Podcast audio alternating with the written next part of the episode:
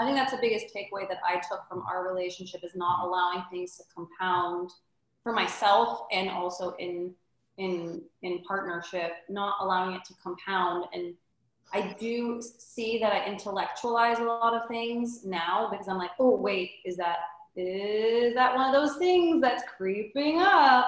But it's really important to take our experiences and move forward with them and not allow it to kind of foreshadow what you're currently experiencing.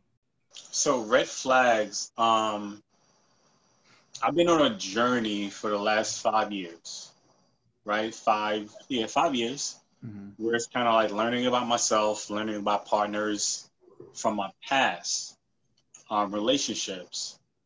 And it's funny, some of the red flags are actually the things that attracts me to the person. Ooh, that's deep.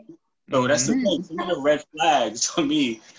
So, and I say that because kind of like, like I said earlier, I love the idea of being in love, mm-hmm. right? I love the idea of being in love. So when you meet somebody and they are speaking quote unquote your language, right? You you hear what they're saying and you hope what they're saying is true. Based on my experience, for me, it's kind of like I hear you, but now I need to I need to see what you're saying if it's true.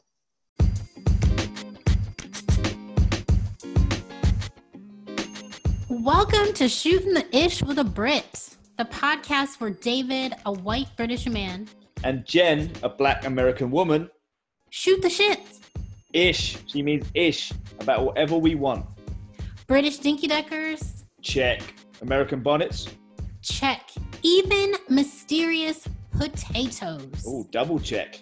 So join us for another episode of Shooting the Ish with a Brit.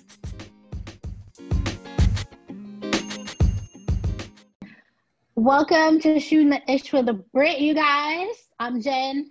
I'm David. Hello, everybody. We're here for another episode. This time it's our relationships with partners, lovers, mm-hmm. that yes. whole thing. Yes, just to go. Yeah, it's romantic partners. This one. Um, yeah. And obviously, uh, a, a, an interesting subject. And and actually, for this one, you know, Jen, Jen and I have been all about being vulnerable this season and, and having these hard conversations. And we figured it would be best for this episode if our guests were our exes. Uh, so later you're going to have Jen's ex-boyfriend Hilaire and my ex-wife Juniper. Um, uh, Juniper.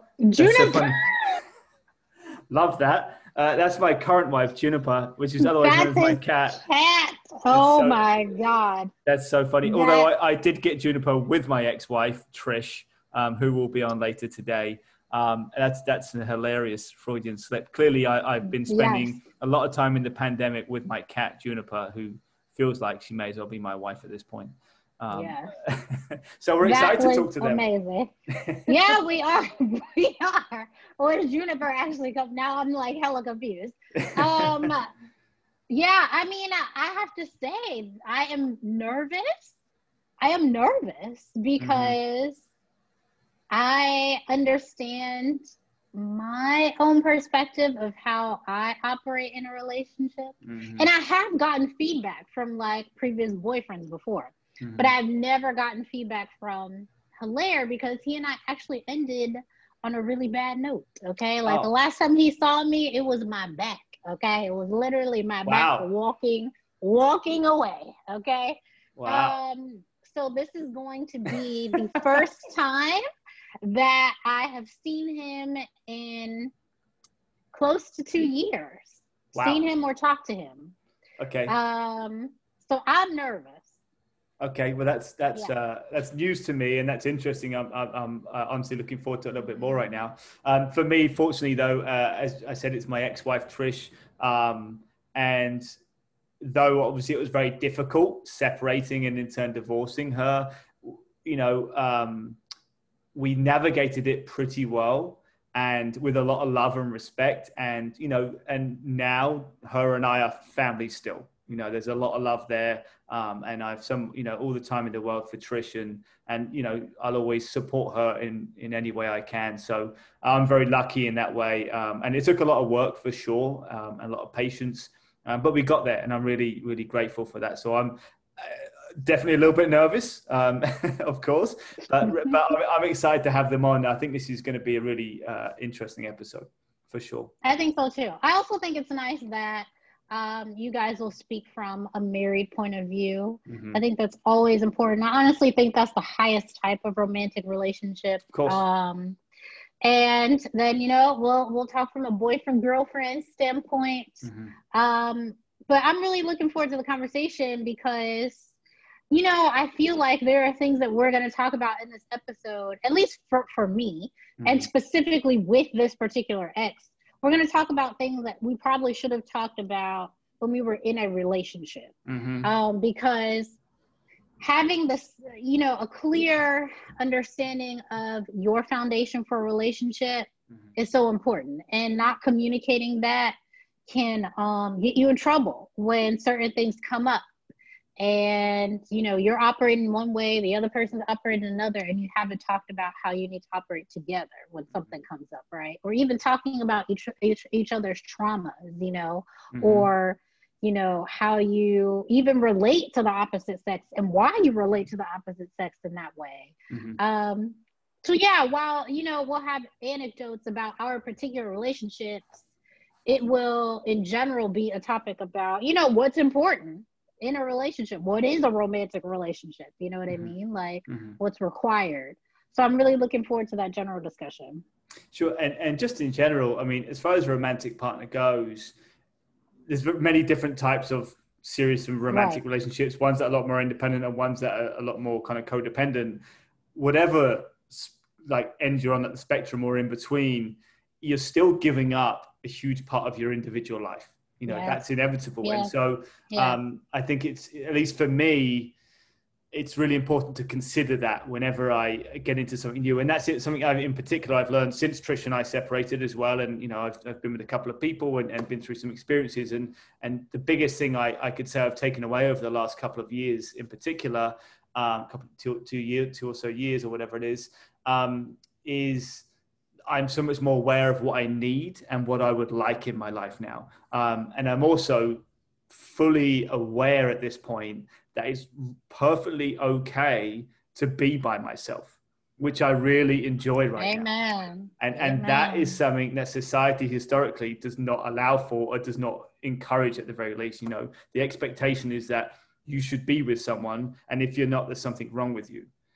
I can tell you, audience, that that is complete crap. Like I'm on my own right now, and I'm I'm happiest I've ever been in my life. I'm thriving and uh, you know i've absolutely had opportunities to get into relationships and uh, in the last couple of years and though it's been with some amazing people um, in the in hindsight in the long run it's just not been for me right now um, i also think in at least for me personally in the pandemic time it feels like a bit of a vacuum and to begin a relationship in this environment doesn't feel the healthiest place at least for me to build a relationship um, I don't know how you feel about that in general. Obviously, you were already in a relationship. But... Yeah, I mean, I'm in one. So for me, I don't know that, you mm-hmm. know, perspective, but being in a relationship during the pandemic has actually helped strengthen, you know, our, our relationship. It really has. Um, you know, again, communication is really key. And so my current boyfriend is really good about expressing um, how he feels in our relationship um, he expresses what he appreciates about me as a partner. He expresses what he needs, you know, emotionally what he needs, uh, mentally what he needs. Um, so in a pandemic, those needs balloon. You know what I mean? Like you are now alone in your apartment. You know what I mean? Like you cannot go anywhere. In in March, April, May, and June, that was really what it was. You know, you're just at home together having to enjoy each other's company. Um, and so it made me realize that I actually really like him. That's a big deal for mm-hmm. me in a relationship. I love him. I'm in love with him. But I also really like him. I like his company. I like being around him. But in the pandemic, we also needed our space, you know? So before we even get married, um, we have the option of going to our separate homes. So even the pandemic, you know, you can't be too upset if your boyfriend or girlfriend's like, I've been around you for a whole week, whole, whole two weeks straight, you know, like you need to bounce, not because I don't love you, because I just need to yeah. spend time alone, you know? Yeah. And again, that's something yeah. that I think should be encouraged more and, and, and historically yes, hasn't been. I agree. It's something that I've let myself down on in the past is not speaking up when it's, you need your own space. And it's been a detriment to relationships for sure. Um, but one thing you do mention, uh, which is something that everyone says throughout your whole life and through any situation is communication is key. The thing with that, and what I'll say to that is that is 100% accurate. It's absolutely right. But communication and good communication, especially when it comes to romantic partners, is something that you learn and you get better at. So, yes. you know, when someone said to me five years ago or 10 years ago, you know, communication is key, I didn't necessarily have the tools to communicate in the right way then. And same when, when I was married to Trish, you know, I didn't have the tools I have now to communicate in the right way. Mm-hmm. And it's a detriment to your relationship. And the only way you learn that, unfortunately, is by experiencing it and going through those motions and going through those relationships um, to get to whatever point you get to. Um, so yes, communication is 100% important, but I also feel people shouldn't be so hard on themselves if they don't, if they aren't so good at it um, just accept that it, you just have a bit more work to do and it's good it takes time to to learn to communicate with people and it's and in a romantic relationship it's also that individual right you don't know someone yes. And and and it yes. takes a lifetime to get to know someone completely if you ever do. Um, right. so it takes a lot of patience and a lot of respect and a lot of understanding that you just don't know everything about them and vice versa them about you. Um, so it's really just feeling your way through it and just trying to be as patient as possible to learn your yeah. Yeah. And and to get real off of what you said you know both of us have been in failed relationships okay? So what is it that you think you could have done uh, in order to have made the marriage succeed what could so, you have done differently I'm going to kind of answer this in two ways, and, and I'll preface it by saying you said we've been in failed relationships. As far as I'm concerned, none of my relationships have been failures. Every single every single one of my relationships historically has has been a success in the sense that it's been a growth for myself and the other person. And though there's been negative experiences within that, and some of you know some relationships didn't end as well as others, um, I still feel like they're successes because I've come out of them, and I hope the other person has, knowing a lot more about themselves and myself and and the world in general and how to be in a relationship. So I don't see it as a failure, especially with Trish and I as the example. Uh, I see that that marriage as a great success. We had there's, still a lot of love between us, and we had a, an, an, amazing several years um, together. And you know we're both happy now. You know she's she's happily living with her new boyfriend. I'm very happily married to Juniper.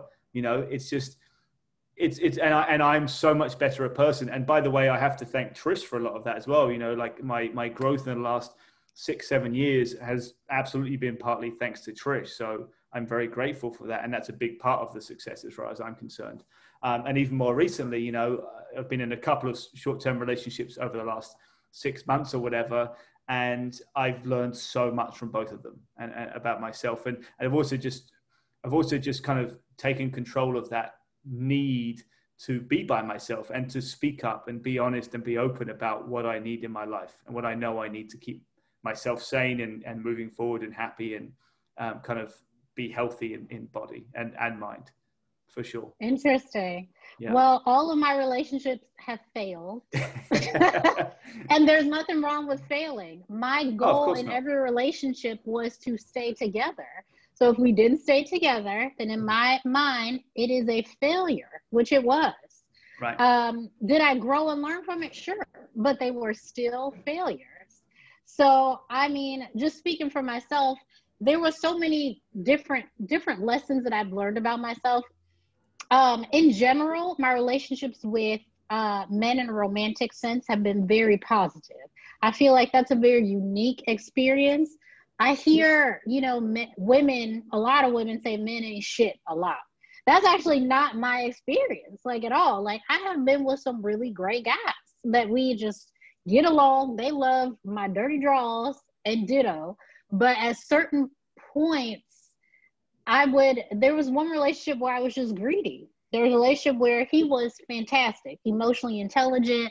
We got along, and I just felt like, ooh, there's something else over here. You know what I mean? Like this is something shiny and new and gorgeous too.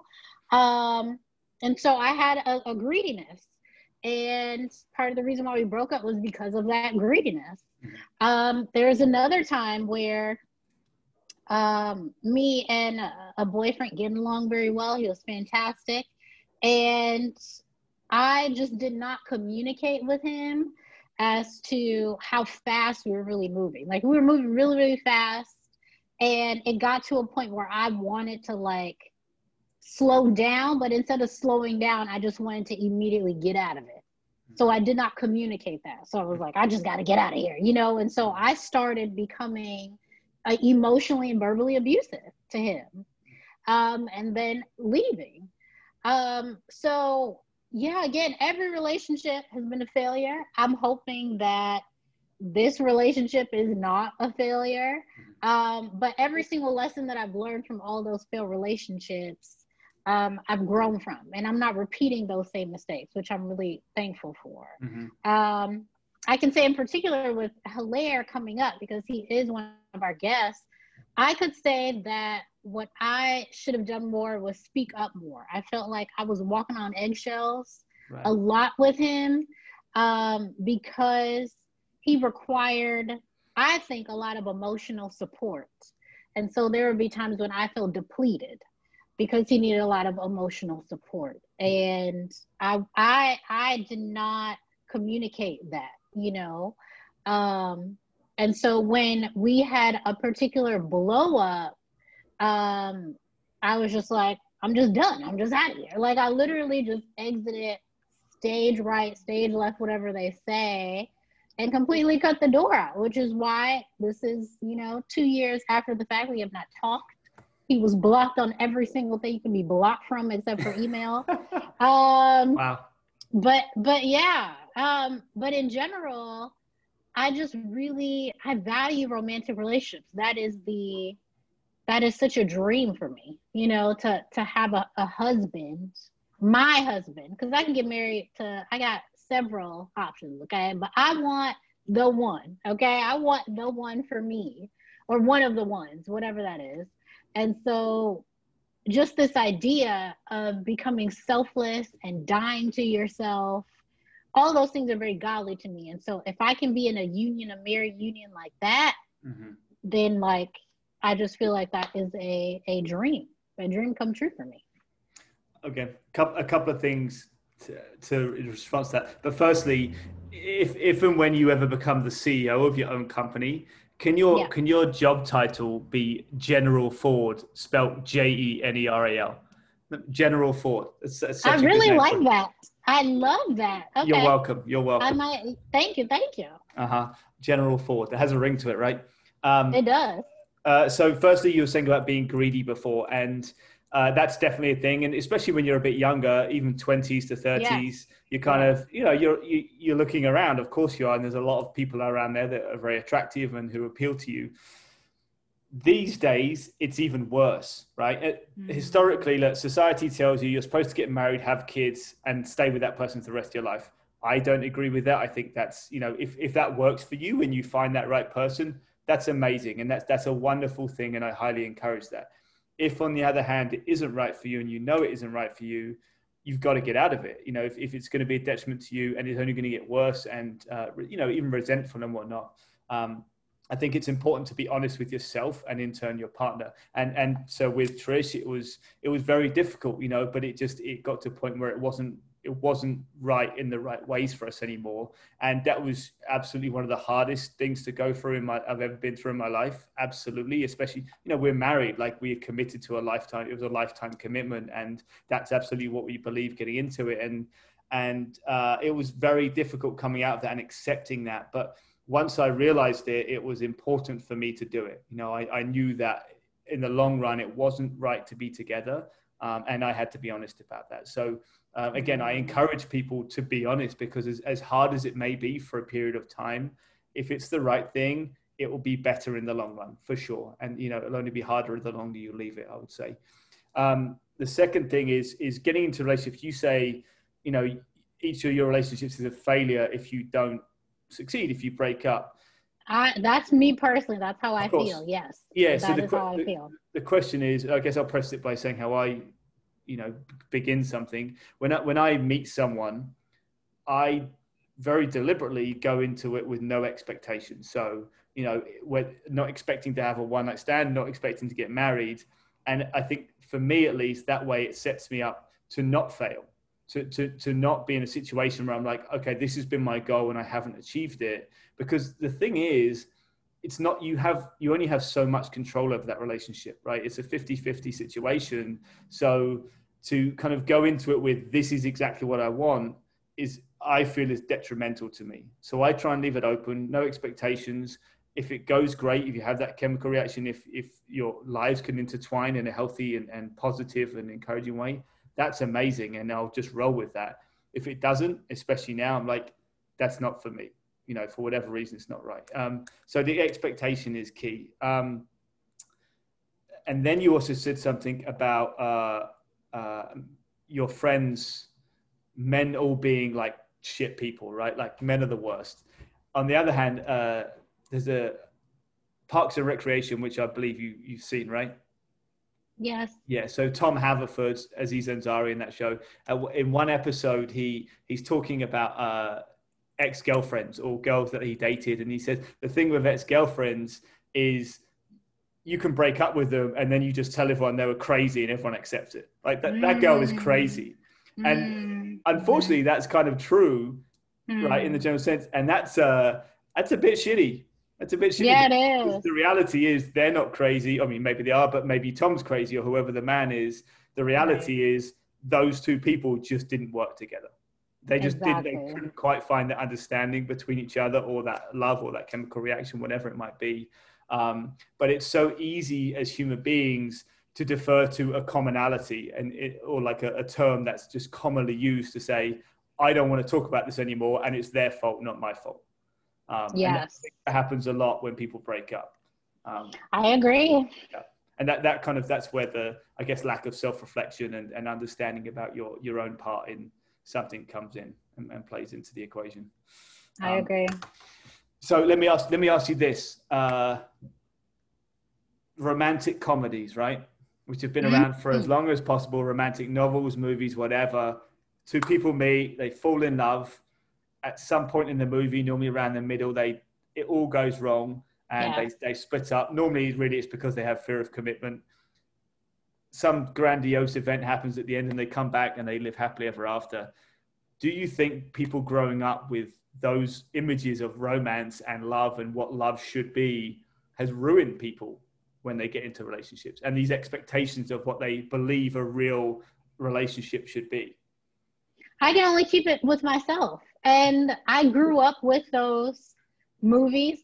As a 36 year old woman, that's still my bag. Like, that's what I love to watch. Like, all reality TV that I watch Married at First Sight, Marrying Millions, like Married at First Sight Australia, Love After Lockup. Um, what else? Any sort of love show, uh-huh I am there for it. I moved to New York for love. And the person didn't even exist yet. Like I literally was like, I'm quitting my job. I don't care. I don't care. I have to go. My husband is out there. and those those movies did play a part in that. Now, as a 36 year old, my thoughts have definitely evolved. When I was younger, in the greedy stage, in my early 20s, Mhm. the thought was, even though I had a guy, like honestly, we could have gotten married. I would have been, I would have been happy. Okay, like even though he was great, we were great together. Because of my greediness and because of those movies that you're talking about, Mhm. it was just this this idea of oh is better out there. Even though i have great is better out there. And i think that buying into those kind of stories did uh, pollute my understanding as to what a healthy romantic relationship was. Also i have to look at physically what i was around upbringing. So my mom was a single mom. I did not see a healthy romantic relationship in the home Mhm. I did have two really strong examples of people who knew each other since they were kids who were together, but they weren't necessarily in my home. So I really like relied on TV. I relied on, um, yeah, I really relied on TV. I was a latchkey kid as well. My mom went to work, right? Mm-hmm. So it did pollute me. It did. And so the failure of this particular relationship in my early 20s was due to this implantation that whatever's in the movies, whatever is a fairy tale, can become real life. Mm-hmm. But growing up, you know, again, going through relationships, realizing that there's no such thing as that has allowed me to become way more mature in what um, romantic relationships are, what they look like. And it, it really brought me to a strong conclusion that in order for me to even be successful in a romantic relationship, I have to have a strong relationship with myself and with God, even be mm-hmm. able to operate correctly in a romantic relationship. Yeah. What about you? Did movies do a doozy on you? No, not really. I don't think. I mean, I mean, maybe subconsciously, but consciously, I, I think I was always aware that. I mean, at least I believe I was aware when I was old enough to understand it that you know you've got mail isn't the reality, you know, or or Love Actually. Oh, that's such a good movie. but like you know, they're movies, right? It's the same as watching a horror movie, or yeah. the same as watching a thriller they're movies and they're exaggerations of life and yeah, uh, you know if you can you can look around you for five minutes in wherever you're standing and realize that movies are not real life um, and also yeah. it helps that i you know i obviously make movies and tv and that's what i've always done um, i wanted to since i was a young age so i don't think it's kind of diluted my idea of of what a relationship should be um, but I, I can imagine it can be detrimental to a lot of people who do watch them and, and, and think, wow, this is what I'm looking for. I'm looking for the, the person of my dreams. Um, and though they, you know, though those people are out there, absolutely, and there are these amazing romantic stories, and, and people falling in love is a very real thing and very serious thing. You know, there's there's a big beautiful sheen over these Hollywood movies, and and they're not quite as uh, you know, it's not not how reality is. Um, exactly. So, so, but it's all it's nice to have inspiration, right? It's like watching any movie. exactly inspiration. Exactly. Right? Yeah, and, exactly. And get in touch with your emotions, and and and maybe you do see things in these movies that you think that's what I would like in a person. You know, even if it's individual traits or I don't like that about that person, it makes you aware of you know what you do and and, and don't want in your life as well. So that, that that's the benefits of them, I guess. Um, so let me ask you this before we get into our guests give me a couple of things that you think are key to a successful relationship. Uh, one is um, relationship. And again, I'm just speaking for myself. Relationship with God. So if you're somebody that believes in God and that God is like the third person in a relationship, then God. A relationship with yourself mm-hmm. um, is the second thing, and Three is, and this is what I credit my boyfriend to. This is like one of the sexiest things about him, is that he's dedicated to evolving as a person. Mm-hmm. So that's what I think are the three most important things uh, to have or to seek in order for you to even be in a successful romantic relationship. Mm-hmm. Okay, I like that. What about you? Um, in a similar tone, self awareness and self reflection for sure. Um, mm-hmm. and, and again, that's something I've only really come to, come to learn in the last couple of years. You know, that's not it's not been something I've been aware of for a long time. It's a very recent revelation, I guess. Um, the importance of that, uh, respect, absolutely, and patience. I think uh, uh, a couple of the big things for me, and obviously they go hand in hand with all the all the other good and negative stuff. But if you maintain those throughout, then I think whatever the outcome, it will be a positive outcome. Um, yeah you know, as I say, using Trish and I's example, a lot of respect and patience from both of us through the good times and the bad. You know, we've come out of it stronger and, and you know, both happier than we were and, and, in, and in good situations. So, um, yeah. For sure. All right. Shall we yeah. get into it? Are, are you ready for this? I'm, I'm ready. I think so. All right. Yes. Are you ready for this? I'm, I'm, I'm more than ready. Let's move on to our guests. Welcome to our guest segment, everybody. Um, we are very excited to have two guests on, uh, guests that I feel like are very uncommon for any sort of podcast or any sort of episode regarding relationships to be on. Mm-hmm. Uh, one is an ex partner of mine, the other is an ex partner of David's. Um, and we're going to talk about romantic relationships and our relationships to them. Um, so we're all going to introduce ourselves in the style of a dating profile that you may see on a dating app. Um, so yeah, I'm going to go first. You ready, David? You ready, guys? I'm ready, and welcome, welcome, ready. Trish and Hilaire. Please, Jen. All right. So as y'all know, I'm Jen. I'm 36 years old. I'm a writer, producer. Um, one unique fact about me is that I've been on the news in every city that I've lived in. Um, I am originally from Chicago, but I live in New York right now. Um, my relationship status with romantic relationships is I'm happily married to it. Have been since I came out of the womb. And I was like, where's my husband at? So that is that's my relationship status.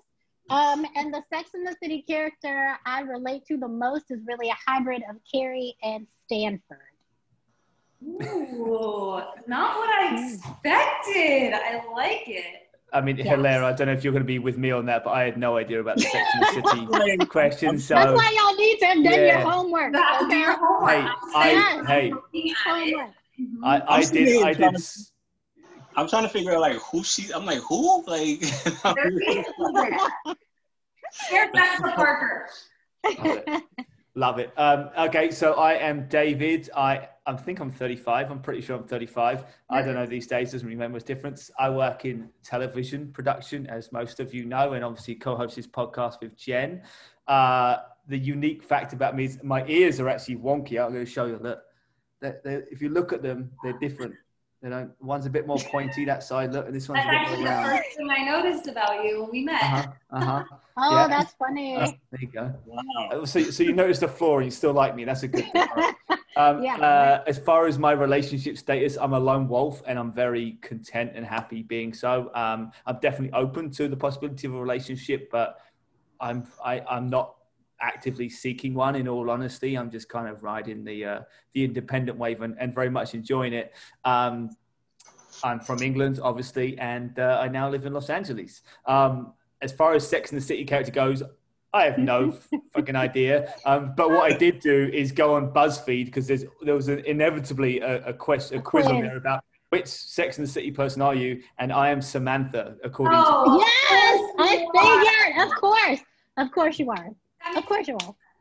You're just out here just swinging it, David. I mean, no offense, you know what I'm saying, but that's basically what you're doing. Love it. All right, Trish. All right. Um, I'm Trish. I am 32 now. I just turned 32. Um, I'm an entrepreneur. I had to think about this over the last few days because I lost my job during COVID and have kind of geared into starting my own businesses. So I would say entrepreneur. Um, I my a unique fact. My nickname is actually a food, and it's been my nickname since I was mm, two months old, maybe three. Um, and David can tell you guys what that is because he knows. Pizza. He still calls me that. Mm-hmm. Um, it is pizza. Um, I am from Austria, from Salzburg, where Sound of Music was filmed, and I now live in San Diego. Very nice. And oh, what Sex in the City character? Really, oh, Sex in the City and relationship character or status. Um, I would say my Sex in the City character is Charlotte, and I really had to think about this one, not only because I have a Cavalier, Charlotte has a Cavalier, but also because she has this way of looking at love as um, a positive thing. She never gives up on it. And I feel like I relate to that very much. So I take positives from each relationship and learn and move into the next. And she seems to have that very optimistic view in life that I relate to. And your relationship status? I am in a very committed relationship with an amazing partner. Um, He's actually in the other room right now. I don't think he can hear me, but if he can, he's amazing. Um, together, this was a quarantine. We started dating uh, during the quarantine, and now we live together in our beautiful home with our two dogs. Perfect. So it has been wonderful. Well, a lot learned from my my relationship with David. Of course, I've taken a lot into that, which we'll probably get into. Mm-hmm. mm-hmm. No doubt. And Hilaire, welcome, Hilaire. Yeah, you guys really did a dating profile. Like, yeah, really. yeah. we did it. so I'm like, um, okay, so yeah, my name is Hilaire, um, 36. Uh, I say that like that because sometimes I forget.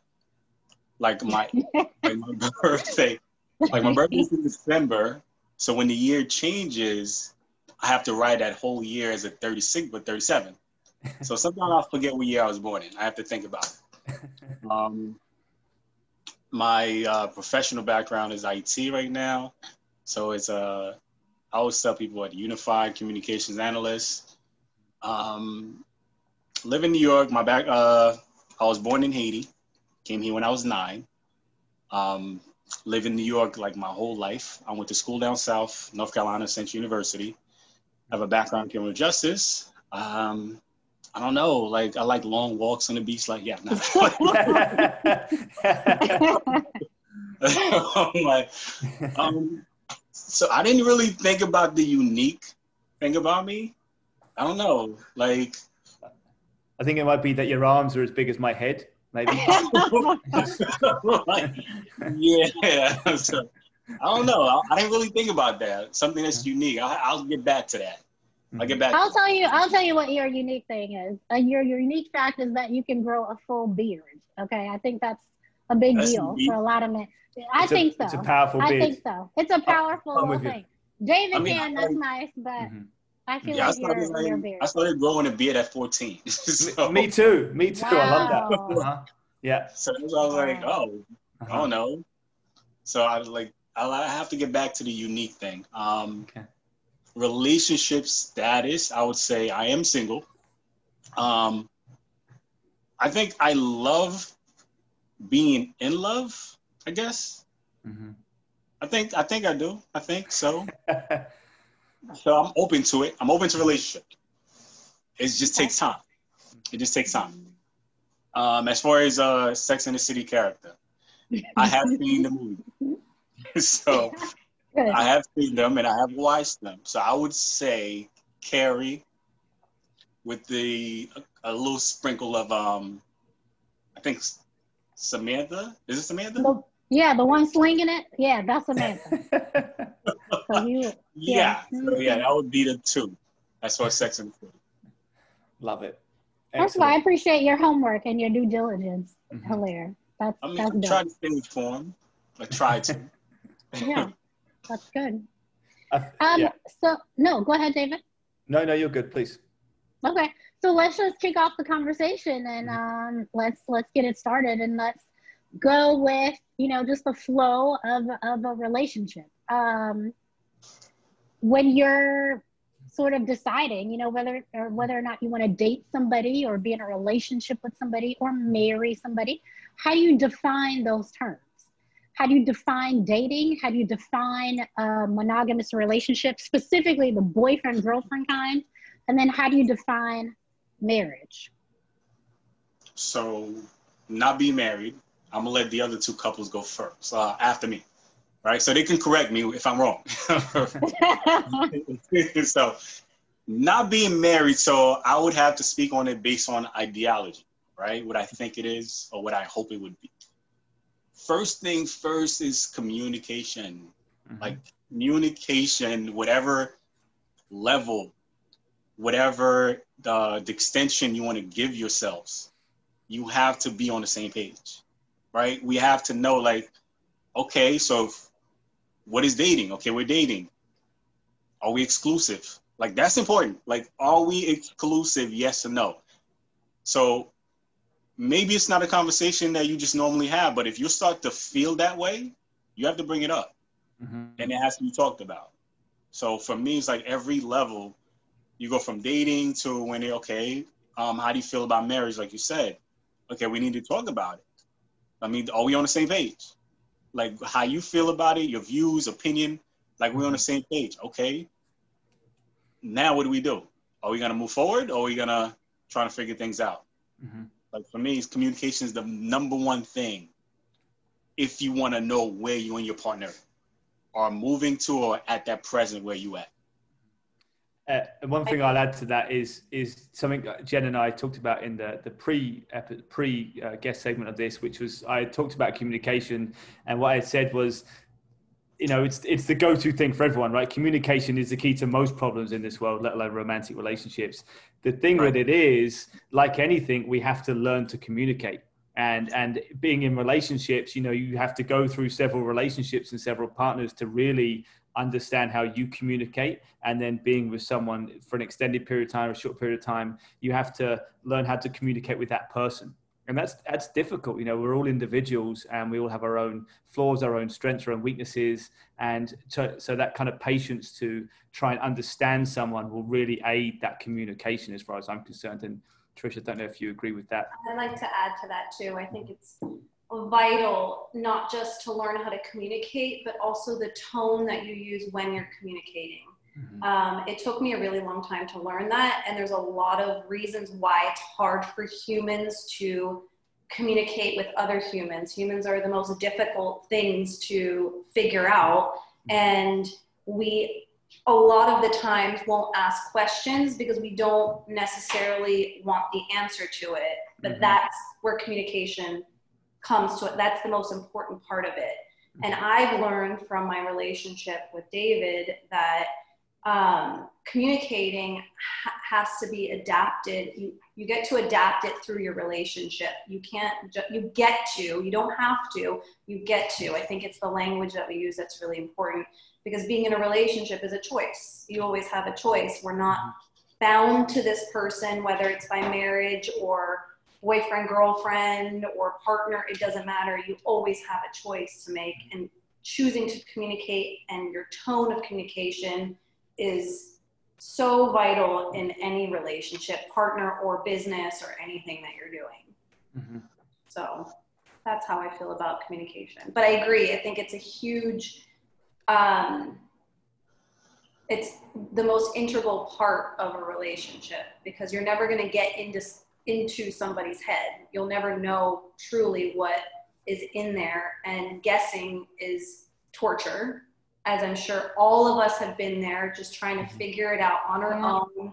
But having yeah. a partner is really um, just an added value in your life. It's not a source of pressure or or um, or anything negative. It's really a added bonus. So communicating and learning what it is that you guys need from each other in the most difficult moments. How many times have you guys been in a situation where it's so awkward? Even if you know the person through and through, you can penetrate that like level of awkwardness, just push through it and yeah. the tone during that. I tend to get really defensive from my no. childhood. Yeah, just and it took me a really it took us breaking up and me going to therapy and learning all these different being in a relationship the type that i'm in now has i'm taking all these things that i learned from our relationship into my entire life and i never knew how to communicate properly making eye contact mm-hmm. learning how to um, not sound so bitchy even though i'm not trying to be at all like my vulnerability doesn't always come across as vulnerable, it comes across as defensive and mean. And that's not what I'm intending it to be. So I feel misunderstood and then it just compounds. But if you have healthy communication, you can really team build. Like that's yeah. the other thing for me is team building. Like feeling like you have a partner, not someone that you have to defend yourself with. Or so I I agree with everything you just said, right? Um, the only thing I would add to that is um, I understand what you what you say when you mean like your tone and how it's presented and how it's received also. But at the same time, I always tell well, I, I try or it's something for me that's hard where it's like I don't want to lose myself mm-hmm. in the process. Mm-hmm. Right? So I don't want to conform so much to try and communicate to you that you I don't even know exactly what I'm saying afterwards. Mm-hmm. Right. I so have I, I, have a tip on this. I have a really good tip that I actually just learned because um, we were going through really difficult communicating. My my current partner and I we couldn't see we couldn't see the perspective, right? And I didn't want to lose myself, especially after my relationship with David was very important. Like, do not lose your independence, do not lose your voice, do not lose any part of yourself. And to me, it was the thing that really helps is going for a 20 minute walk because when you're riled up, you can't see their perspective. Your, your brain is automatically trying to rationalize and defend. But if you go for a walk, then you get back, you nurture yourself and you get back to your rational brain, and then you're able to come to it without losing yourself, so to speak. You're back to it. So you're able to like talk about it calmly. That's definitely something I um employ now, where it's kind of yeah, like me too. Not before, but now. I employed it. I like I was working on it. I was definitely working on it, and I I tried it on Jennifer and it worked. so like, it definitely worked. so it is something I implore, and um, at times it's kind of like you said, communication. At times it's like you have to understand or try to understand what that person is feeling at that Right. moment, Mm, right. right? So it's like when things are happening, you have to see it from their point of view Yes. and still be yourself and still Right. say what you need to say, convey your feelings, but at the same time see from their point of view. So it was like with Jennifer and I, and I was like, okay, I know she's hurting. I hear it. And she's just coming at me. But at the same time, like, don't match it. Like, mm-hmm. don't, like, uh, don't attack her, right? Like, it's kind of like, don't think of the worst thing to say to her at that moment hmm like I said, it was like as it was ending, it was like, okay, I get it that you're hurting because I can hear it. Like I know what you're saying to me right now, but at the same time, I still have to be me in the moment, in the present, Mhm. right? So it's a work in progress. It is, and yeah, and in support of that, and in general communication, obviously, one of the biggest aspects of communication is listening. And I know that's something I've had to work on a lot in, in during our relationship, Trish, and then afterwards, it's it's the ability to listen to other people as opposed to just hear them. And exactly what you're saying, Hilaire, is you, you're being yourself in the moment, and you're kind of presenting yourself and what you want to put out in in that situation. But um, something for me is I've just had to be more aware of listening and that's not just romantic relationships that's just relationships in general is really taking on board what someone is saying and and, and breaking it down and, and reflecting on that if i can do it in the moment great if it's after the fact absolutely that's also just as good because either way you're still looking at it and thinking about it yeah Yeah. I, I completely agree with that. Mm-hmm. And and you know, this brings me to when Hilaire and I were ending and I mm-hmm. was I was going at him. You know what I mean? Like I was just one after the other. And I was actually really surprised that he did not meet me there or go below the belt. I was actually impressed as I was going at him. You know what I mean? But um I think when it comes to I, I think I think also when it comes to communicating and tone, sometimes you know when i am you know really you know at my at my point of frustration i think it's important for my partner to also know where that's coming from as hilaire said he understood why i was speaking the way i was so he didn't match me there so i feel like in other situations it's important to know your partner's traumas in Mhm. order for you to be able to communicate with them effectively Mhm. because sometimes you know when you trigger someone which is technically what i did to hilaire by saying something but it wasn't the intention but it did trigger him um, it made him react in a certain way because it reminded him of someone else or a previous you know relationship or an issue that person had so i think understanding your partner's traumas are really important their trigger points as hmm. well so that you can extend grace you know to them so well i understand the tone part i also think like Hilaire said, it's like kind of difficult to still be yourself and get your point across if you're always thinking about, well, I just don't want this person to receive it in the wrong way. But I hear what Trisha's saying too is that adjustment is important. You know what I mean? Uh, because if you're planning on being with this person for a long time and for the rest of your life, you do have to adjust the way that you communicate because this is a unique person that you're in a relationship with. that's adapting and, one of the things one of the, the common myths uh, from society is uh, people don't change right and and and I don't necessarily agree with that, or at least I don't think that's the right word for it.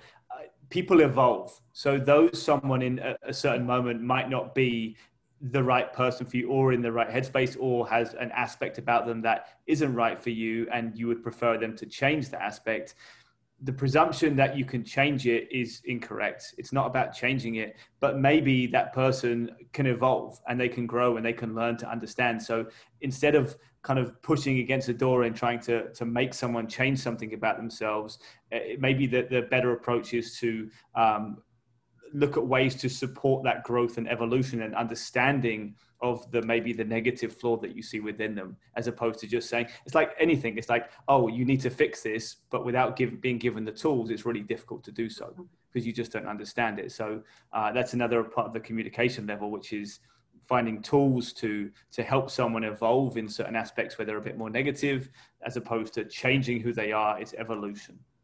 So like you said um listening right and being willing to receive mm-hmm. right? So you have to be willing to receive that information, to look at that person for who they are. Yeah. Right. Look, like who they are. Like I said, like I was able to like understand where she's coming from, the hurt and everything like that, and everything she was saying. Even if I don't agree with it, I was like, okay, I know this is painful. If you flip it around, what's happening right now, the person is reacting based mm-hmm. on what's happening right now. Right. So it's like you have to be able to receive what is giving to you about your partner, right? That's the whole point. If if you're gonna call this person your partner, accept everything about them. Mm-hmm. And it, and no matter the moment, it's like okay, this is who they are. This is who we accepted, and listen and welcome it. And then mm-hmm. from that point on, you can figure out like your next step. Mm-hmm. So where do you guys think the breakdowns happen in relationships? Like what when does the choice go from accepting your partner fully for who they are to not accepting them mm. for who they are? Mm. Because, you know, like at what point does that switch? Or is it a progressive switch? If it's a progressive long switch that happens, why isn't it communicated? Mm-hmm. Mm. I'll, I'll, I'll, answer uh, to start with. And I think one of the biggest issues in relationships this is a very common thing is there's often big issues in relationships. You know there's kind of those big red flags which often aren't addressed and you know you kind of put them to the back back of your mind. And unfortunately a lot of these red flags and maybe it's bad communication as an example from that big red flag which you've pushed away and you've ignored all these other little things crop, crop up Mm-hmm. and you start getting irritable to each other. You start getting more stubborn with each other and more aggressive and more upset and angry. And and so it's it's trying to look at the bigger issues and really kind of breaking them down even though they don't appear on the surface and they're not in the day to day they're clearly causing other issues. So i think that's the ignoring of those things is is something that does break down yeah. uh, relationships actually. That's one of the biggest things i think. I think that's the biggest takeaway that i took from our relationship is not allowing things to compound for myself and also in in in partnership not allowing it to compound. And i do see that i intellectualize a lot of things now because i'm like oh wait is that is that one of those things that's creeping up? But it's really important to take our experiences and move forward with them and not allow it to kind of foreshadow what you're currently experiencing. The, the red flags, I think, is the biggest one. And I think that comes with experience. I don't think we always recognize red flags. And I don't mm-hmm. think we always sure. address them because we'd rather, it's so much, it's not necessarily easier not addressing them, but it's so much easier just to, you know, you, you made it, it's, um, it's the uh, sunk cost fallacy you know, where you've committed to something, you're like, I gotta see it through because I have now put so much time and effort into it. And if I don't, then I'm a failure. So it's mm-hmm. that it's that that ideology that you've got to keep doing something even though it doesn't feel good for either person.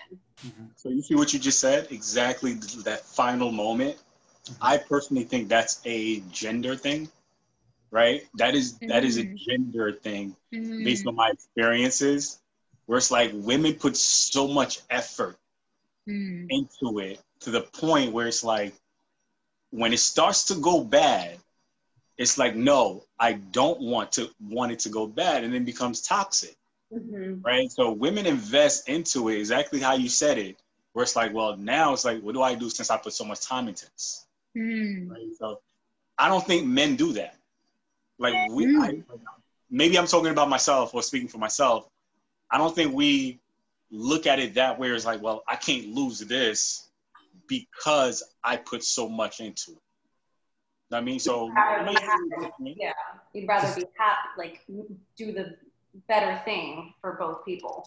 So there's two No, things I'm- I'll say to that. Uh, oh, go on. You go. You go, Hello. Then I'll go. Please. So it's it's it's I would say it's an investment thing, right? So women like to invest. So you guys invest in your partner. True. Right now, whether it be like let's go up and down, up and down, you look at that person, you look at potential, and you say, This is gonna pay off. So you're still waiting for that moment to pay off. Mhm. I don't think men, or I guess me, we don't think in that particular way, where it's kind of like, it's like, oh, you know what? I'm just going for it, right? I'm gonna just go for it, and if it works, it works. If it doesn't, then it's kind of like, well, I'm moving on. It's like a gamble for a guy. Mhm. Like I'm But taking that the causes gamble. a lot of damage along the way because You're right. You're 100 percent right. yeah, because you're not communicating that. And it causes like Yeah. I get, I understand that because now I see it with a different lens, having been through something similar. I'm assuming to what you guys have been through. Um, I think our egos, women and men, I think this is, goes for everyone. Like our egos have a really hard time with rejection or not knowing why something is happening. Mm-hmm. And when we can't get a defined answer, we try to rationalize it to the mm-hmm. point where we've come up with an entire storyline as to why this happened to us, almost like a victim mentality. But if you can pull yourself out of that through communication with your ex partner, I feel like you gain so much insight just for life knowledge. Like David and I decided to stay friends after we, it took a little bit, but we decided to learn a new way to communicate with each other. And now we're really good friends, which I wouldn't have expected because at the point of breakup, my ego was like, oh, fuck no. Like, you didn't just leave me. We're married. You can't do that. You're not allowed.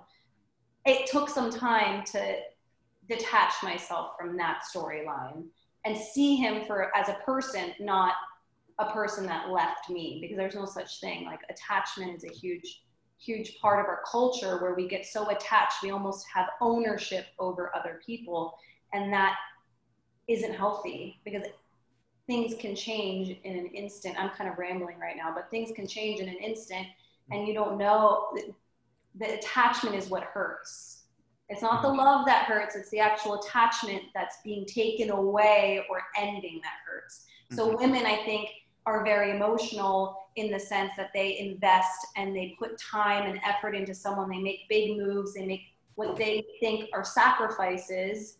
But in the end, there's no such thing as really good or bad. It's just what happened. And men, I feel like internalize it and think about it. And then they're, I've seen so many guys do this and I, it's so weird to me. They, they're like, they're already broken up with the person in their head and then just they just have to have the conversation but they're too scared to have the conversation so that's when it's really toxic and scary for the woman which is when she acts out because she's like ah what's happening here it's like it's it's a cycle it's a toxic cycle so maybe the conversation should be like hey guys let's be honest like up front Yeah, so th- now there's three things I'll say to that. Two things Sorry. that Helena said and one thing Jen just said.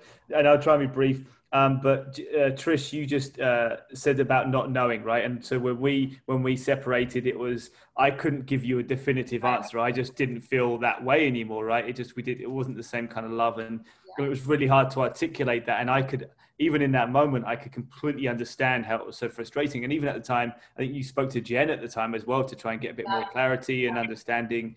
Um, and it's and that's was frustrating for me. And then obviously it, it took me months really to kind of fully understand why. And we obviously talked about that later on. So that and I that think that was the ego thing there. Of Like, course. I, I still don't really have an answer, but guess what? I don't need one anymore. Mm. Like it's the detachment from Mm. me. my ego needed to know why, why, why, because it Mm. needed to understand. It needed to understand something because when you don't know something, your brain is trying to figure out the solution to it.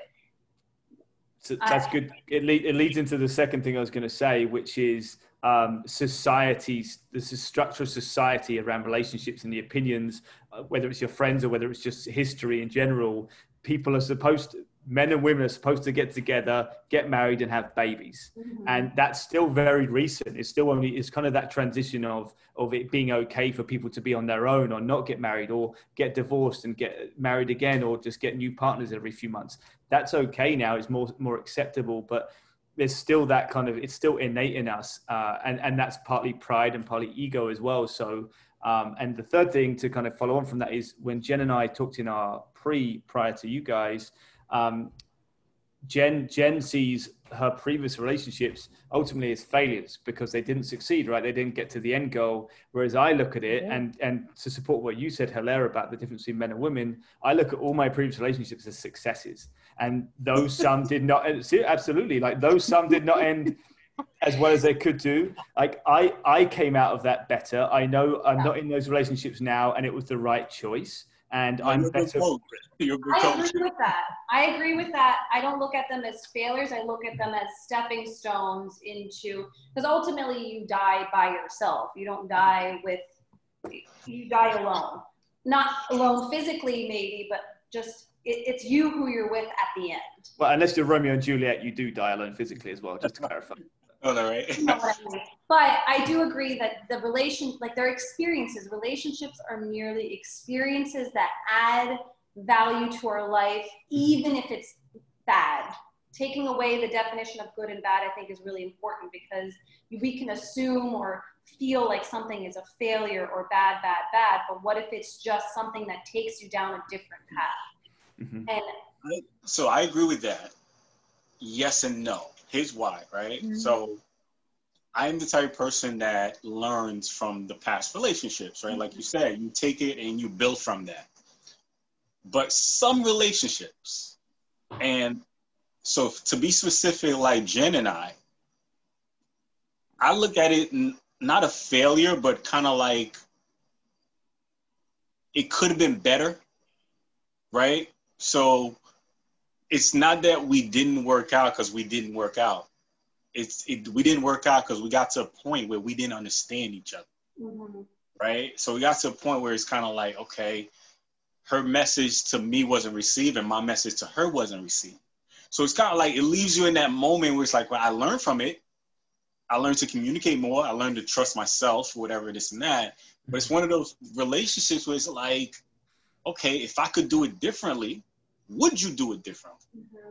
Right? Then you had the past where in your past relationship was like, nope, I'm done. Like I do not want to try it again. I learned whatever and this and that. So that's a success. But that those relationships when you might have a few unless you're married, and even if you were, where it's kind of like, okay, this didn't work out, not because we didn't work out. Mm-hmm. It's just simply that we didn't have time. Right. And like the time the timing or the moment it didn't develop into what it could have been. So in that situation, I look at it as like, you know, I want to retest. I want to take a test again. Like like that moment. Yeah. Mm-hmm. But like you said, you learn from it and you have to move on. Like you yeah. just have to move on. Yeah. I think a relationship can really only, only, only work if both people have the same goal and have the willingness willingness right. to achieve that goal. It can change a hundred times over the years. You have to have the same. You get to have the same goal, and you get to work towards it together. The moment one person loses the willingness to reach that goal, the relationship has already sort of ended. I mean, it's the mm-hmm. ball has started rolling. But what if you start off with the same goal? and then you just start right. and it changes that's where it's not a failure it's just a change in your goals that might happen david and i never wanted to have kids now i want to have kids so our goals changed our goals changed in different directions and life is kind of unraveling to make those like it's not your goals are going to change based on your your your environment, on your beliefs, on your values, on things happening in the world. Things are constantly changing. I think you can start off with the same goal, but you have to continue to check in with each other. That's part of the communication. And if you're not so let me jump in. Yeah. So let me jump in here. Um, I do look at all my relationships as failures because, as I said That's not before, what I. That is not what I got. like, and the no, reason I they're they're that- failures. I'm I like so I didn't Well, want to wait, wait, can I can I just Hold on, hold on, explain hold on. first? Without right, um with, without cutting you off. I'm gonna give you a moment, but I did not get that from you at all because I remember you said to me you've been in love with everybody you was with. Mm. And I that was. was something I had to think about. I was like, wow, really? I like. I had to think about that. So I didn't get that your past was a failure. So I don't think a failure is a bad thing. I really don't. Failure is just failure. So when you guys speak about goals, my goal going into a monogamous relationship is we're going to be together and we're going to get married. like otherwise, I'm not in a mono- what am I in a monogamous relationship for? Yeah. What's the So end? that's what the goal is. So do you see what I mean? So then, yes, I learned from them, but they're still failures. I mean, I failed several times in other aspects of my life. It's not a bad thing. It's just what happens. And for me, the highest type of relationship when it comes to person to person is marriage, right? And under marriage is boyfriend, girlfriend. That's the highest type to me Mhm. always has been since I was a little girl. So for me, you know, being on this, you know, journey and enjoying the journey of finding out, you know, who my beloved husband is going to be, it's been great. But through the ride, there have been failures. And there's there's nothing wrong with me viewing that, you know what I mean, in that way for my life. So with me and Hilaire's relationship, it was it was beautiful. I learned a lot. Um, but when I was with him, the goal was hopefully, okay, we take this to another step one day and and we get married. But because it, it did not happen, to me, that is a failure. But that's not a negative thing. Just is what it is. But why why is it a failure? Is it a failure on like so do you look at it as like you didn't do something right or I didn't No. do something right? So No, when you say failure is kind of like okay, did you fail? Like did you fail at your goal? I think specifically with us, I think I did fail to be, and I said this actually before this segment, is that I feel like I did not tap into an emotional well that you needed and that we both needed for our relationship. Because the way that it ended, I felt like I failed to understand where you were coming from, and I was just on the attack and I was like, "This is it. This is over." Like I felt more like you were. I felt like you were attacking me instead of um instead of us attacking the issue, right? The problem. So since since us, it's been more about attacking the issue instead of like both people. So I think, yeah, for several reasons, my relationships haven't worked out because I've been deficient in one way or another, or the other person has been deficient, and it hasn't allowed us two to be together. I mean, if you go into an agreement, whether it's a romantic relationship or whatever it is, you're agreeing to honor that contract, honor that whatever. And so for me, a relationship, even before marriage, is is is a hopeful contract, right? Um, and so when it when it doesn't end up the way that I thought it would, then yeah, it's a failure. But yeah, it's not a bad thing. It just it just is what it is. Um, you, what you, one thing you did say there, which I thought was quite astute, which was attacking the issue as opposed to attacking each other, which is quite quite common. And you know, in in, in Mhm. debates and arguments, unfortunately, when it devolves, it does become more on a personal attacking level. Um, and I know Trish and I many times that obviously happened.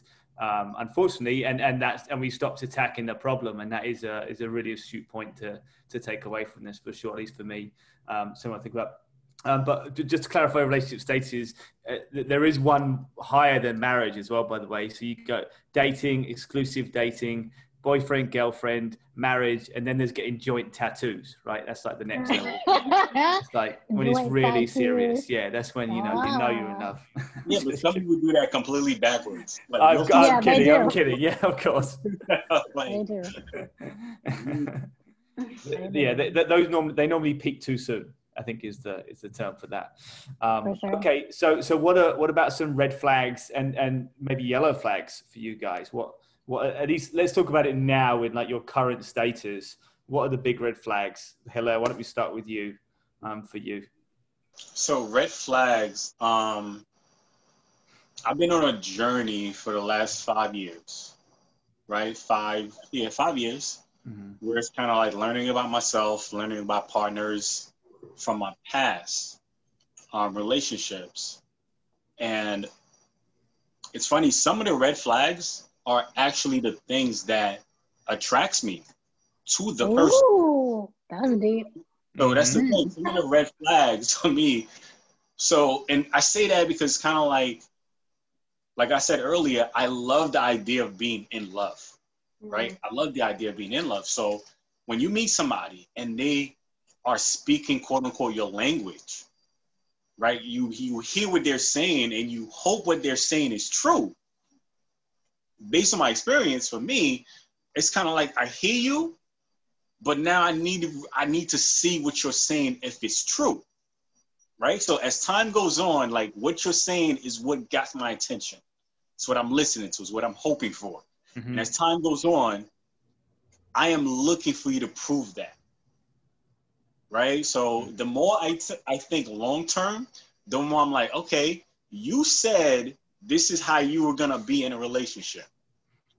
I'm looking at us how we would be in a relationship so now prove it.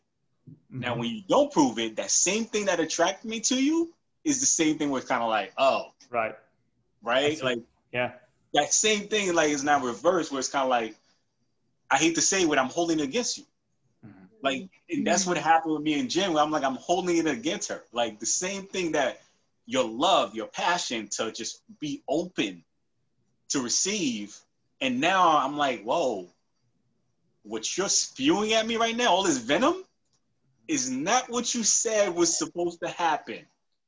And I held it against her. Like so it's expectations, really. So you had expectations and, and they weren't mm-hmm. met essentially as you got into it. Yeah. Expectation because it was presented to me that way. Mm-hmm. Of course. Yeah. Right. It was, it was presented to me that this is how it would be. This is how mm-hmm. we're gonna be. So it's kind of like you said, the red flag. The same thing that attracted me to you is the same thing that I'm like, oh, I'm holding it against you. To be honest, like I'm holding it.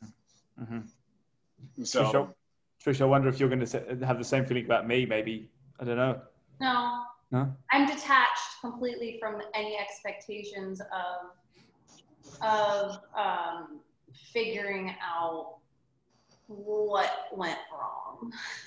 I think I know that we're two fundamentally different people. Mm-hmm. And now when I look back on it, it all makes complete sense. I wouldn't change a single thing mm-hmm. about the experience from the beginning to like it was very um, uh, whimsical in the beginning. It was over the top. Everything was just so grand, and it was mm-hmm. it was almost like a dopamine rush. And I've mm-hmm. learned that through a lot of studying and reading that mm-hmm.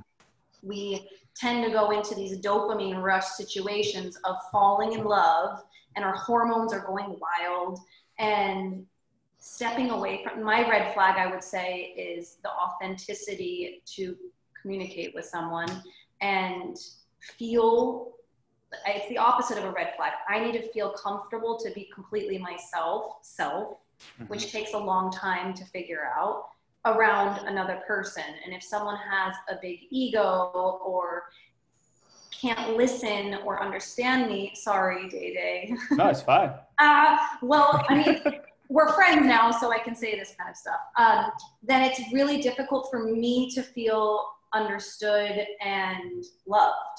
Mm-hmm. So the for the overshadow of this big ego tends to make me lose myself in a relationship and that's nobody's fault.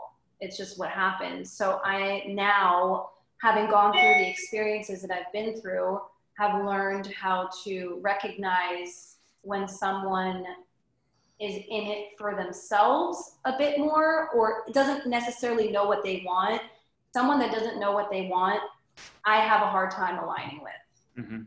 it doesn't attract me um, mm-hmm. it attracts me when someone's stable and has a passion for life and um, is has the the love for life, I should say, and loves themselves. And then I'm attracted yeah. to them. So it, it, I kind of step that initial attraction. I can recognize as like the chemicals like going crazy. And I did a lot of dating after David and I broke up. and I went through a lot of really crazy, funny, wild experiences. and I learned a lot from them. Like telling someone that you're not interested in person is mm-hmm. such a hard thing to do. Mm-hmm. But it's important. So I'm kind of, I go on these tangents. It's really crazy. I'm sure that's one of the things you really, really, really loved about me, though.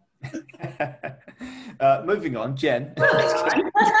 Just kidding. Uh, Jen, what about you? What are some red flags for you? Red flags. So my red flags have evolved over the years. So where I am currently is a red flag is if a person does not love himself. Uh, then when he shows me love, then I feel like it's very performative. Um, another red flag, particularly for me, is somebody who um, this is going to sound very controversial, but it's like a requirement going forward. Someone who's not in therapy. I think uh, right the men, yeah, yeah. Okay. It's a non-negotiable. It's a non-negotiable. Not in th- it is a non-negotiable yeah. now. So um, what if um, what if you think they need to be in therapy? I feel like men um, of my age, because I date right. Well, actually, I date younger now. So like men who are like 28 to like 38, okay, they all need to be in therapy, every single one of them. Every it's single one of them. Because yeah. I feel like um, the traumas that men have experienced. It's a what? But that's your dating pool. Like you, that's your what I mean. Yeah. Your dating pool that's needs to be in therapy. My dating pool now has to be in therapy. he has to be in. Th- if he's not, that's a red flag. Um, but that's a red flag, though. like that's a red flag for me. It is because I mean, I would still, I would still like. Yeah, what is like? Okay, the non-negotiable for me isn't they have to be in therapy, but they have to go to therapy with me. That's my non-negotiable. Oh, interesting. Not necessarily like you need to be in your own individual therapy. My non-negotiable, and I've stuck to this, is we go to therapy together to get the tools that we need to learn how to communicate with each other um, in order to add the most, optimize the relationship. And everyone that I dated, like even last year on my, before I was in a committed relationship, was kind of on board with that. Most people, they were like, oh, well, yeah, that would be great because why go to therapy when it breaks down? Go to therapy prior. It doesn't have to be weekly, it can be quarterly. And then yeah. you have tools to talk about, figure each other out in a in a, in an unbiased way. But Jennifer I says, that. But I think Jen's saying like therapy, therapy, right? So oh Jennifer, yeah, they need to go individually. Okay. But Jennifer, you're saying um, they should. The red flag is they should not be in therapy, right? No, no, no. The red flag is like, like, what am I saying? I'm saying that if a man that I'm interested in is not in therapy, then that is a red flag. Gotcha. What I'm saying is, I require, I require okay, my man to be in therapy, individual therapy. Okay, that's important. Um, so, so, but let me ask you, let me ask you, Jen. Jen, let me ask you. So, uh, for me, I do go to therapies. You know, I go once. I have once a month therapy now, um, mm. which is which is great. I enjoy that, and and what I get out of that most is really uh, just collecting everything I'm doing, which is a lot. I have a lot on my plate, and just really just talking to someone about it. And what that does for me is kind of organize in my head what I'm doing. Personally, I don't think I need that therapy. I have other ways I do it myself. Um, that I kind of self therapize myself, whether it's self reflection or learning or reading or edibles or whatever it might be, or going for a walk and processing stuff. Yeah, just you, will you'll get your second, Trish. Don't worry. Um, but uh, but and and this is this is now Trish, by the way. This isn't you know two years ago yes, or whatever. I know. You know We're not in therapy. Um, no, of course not. No, this is like the last last six months I've I started therapy. Um, but I would say it's at least now it's not something I need to do. I don't I don't feel I get a huge amount out of doing it now, but I, I do find a benefit from it. Um, so anyway, that's that's. What made, into, what made you go into it? So honestly, that I'd always been interested in trying it because I, I, wanted to see if it would benefit me, and and and I, and I was very open to the idea that it would benefit me. Um, because why not be able to talk to someone objectively about my opinions, what I'm mm-hmm. doing in my life, my decisions, my choices, um, and also to, to, coincide with that, my my work part of the uh, the health benefits, I got eight free therapy sessions. Why not use them, right? So I did those eight for Yeah. free, and then after that, I dropped down to once a month, which I, by the way, I pay like fifteen dollars for. So if if it, if I was paying eighty bucks, hundred bucks a session, I probably wouldn't be doing it now. In all honesty, Right. So, so based Yeah. off of that, based off of that, right? If we're talking about partners, hmm if your partner can't afford therapy Mhm. or they think they can't afford therapy, do you hold that against them? Of course not. I'm not dating Of them. I'm not dating them. There are too many. There are too many men out here. There are too many men out here that are in therapy. So he, he's gonna have to. God bless him. There's But enough. I can't. I can't do that. The pool's big enough, all right, Hilaire. I can't do that. Yeah, it is. Okay. All right, so let's let's move on to uh, to uh, present challenges and solutions to common romantic hurdles. And Yes. uh, we've talked a lot about communication, so I think we can probably leave that one because that's one of the the bigger one. Um, and we've also talked about ignoring kind of big problems. For me, I would say one of the biggest issues is pride and ego. As Trish, you touched on a bit, but the pr- the individual pride and ego can be often conflicting between two people. Um, Yeah. whether it's in an argument or your daily lives. Um, any you guys, what are your present challenges and, and solutions that you try and kind of get over those hurdles? Um, I mean, I've got a few. I'm in, you know, I, I live, we, we moved in together really quickly. Mhm. Um, I wouldn't, challenges are learning how to cohabitate with someone um, because it's an ever changing thing. We have habits that are ingrained in us. So just learning how to navigate our solo time and our together time while still having fun doing it. And we have it i wouldn't say it's a challenge because we've we've kind of rocked it. Um, just keep keeping the the the um, the playfulness alive when moving in with someone is so important. I Mhm. think it's so easy just to turn into routines and you know you go to sleep and you're reading and you wake up and then you go make you know you go to work and just the monotony of it can can drain a relationship but just being very aware and maintaining the playfulness Mhm. i would Like say and, and and like coming up with new things to do which is hard during a pandemic Yeah. um, you know there's but there are a lot of fun things that you can do and just keeping that Mhm. Keeping it fresh. partners keeping it fresh yeah but also just like learning with that person while you're living together with you know uh, a lot of things happening in the world that are very unstable Well, the world seems such a great place right now, especially Yeah. this country. I mean, well you know yeah, especially here uh, Hilaire, what about you? um, challenges.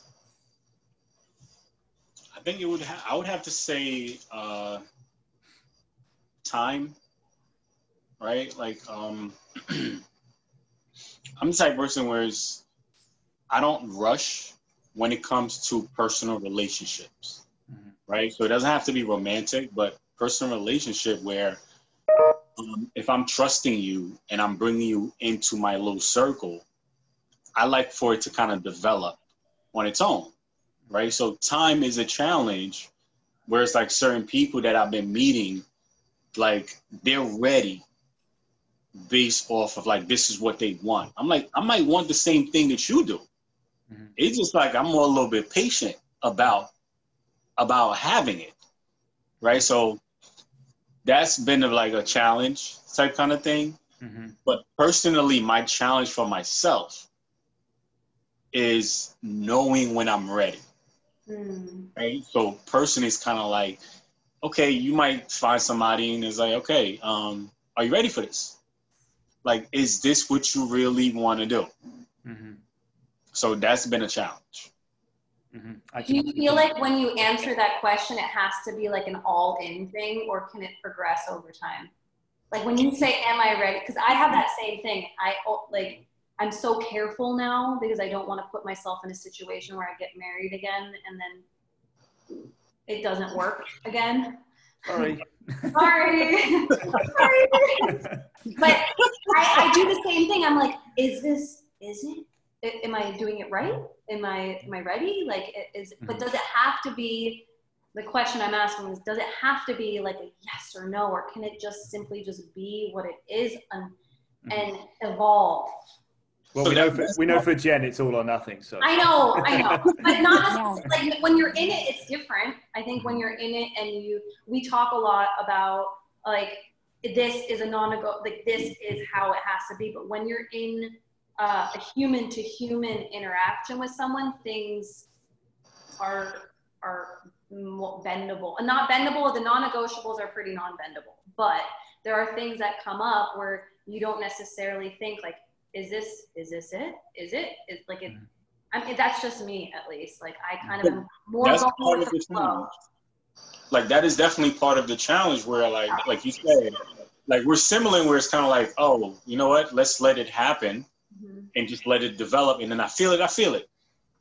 My challenge that I've been coming across people who, for some reason, is like they want it now. It's definite at that moment. And I'm not like, well, I don't feel it. You know, like if I don't feel it, I just don't feel it. Like Yeah. it might make sense. Where I'll say to you, yes, it makes sense what we're doing right now to move forward. Mhm. But until I feel it, I can't express it Mhm. right? So that's the challenge for me, where it's kind of like, it's like telling somebody, not even telling. Let's say the more you spend time with somebody, in my opinion, that is an expression of showing that you know what I like you, or I want to get to know you more. I like being around you, Mhm. right? So my action is to be around you, spend time with you, um, have experiences, go through different things with you. But then it's kind of like if you don't verbalize it, Mhm. people have problem with that right? People was like, well, you didn't tell me you want to be with me. You didn't tell me you love me. In my mind, I'm like, but I'm showing you. It, Mhm. which is Like, right? I'm showing you. I'm Bigger. waiting Mhm. for it to develop to where I can be like, I feel it. Mhm.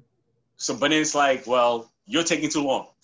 And I'm just like, it's more about the way that it's expressed versus the way that it's felt. Like the other person's receiving it, but their love languages are so different that that doesn't feel like what it's supposed to feel like, which then is like the the breakdown of it. Mhm. Because oftentimes, I know for me, I've been a little bit selfish in my past. Sorry, David, I have been. I didn't take the time to learn what David's love language was and understand what makes him feel, or any partner, what makes them feel like they're in doing things right, like they're in the right, like instead of always having to defend themselves, like I wasn't willing, I was not willing to learn what it took to make that person feel like they were in the right direct, like that things were in the right direction, like developing properly versus like making them feel like this was a shit show. What about you, Jen? What was the question? It's about uh, present challenges and solutions to those challenges and ways you deal with them. I mean, I touched on it earlier. I mean, you know, in my current relationship, um, you know, when my boyfriend and I have arguments, um, and, you know, I can get to the point where I start attacking. You know what I mean? And I'm like, wait a minute, like I don't need to attack this person. It's about attacking the issue. So I feel like, you know, just being on the same page regarding when you will have disagreements because that's that's gonna happen in relationships.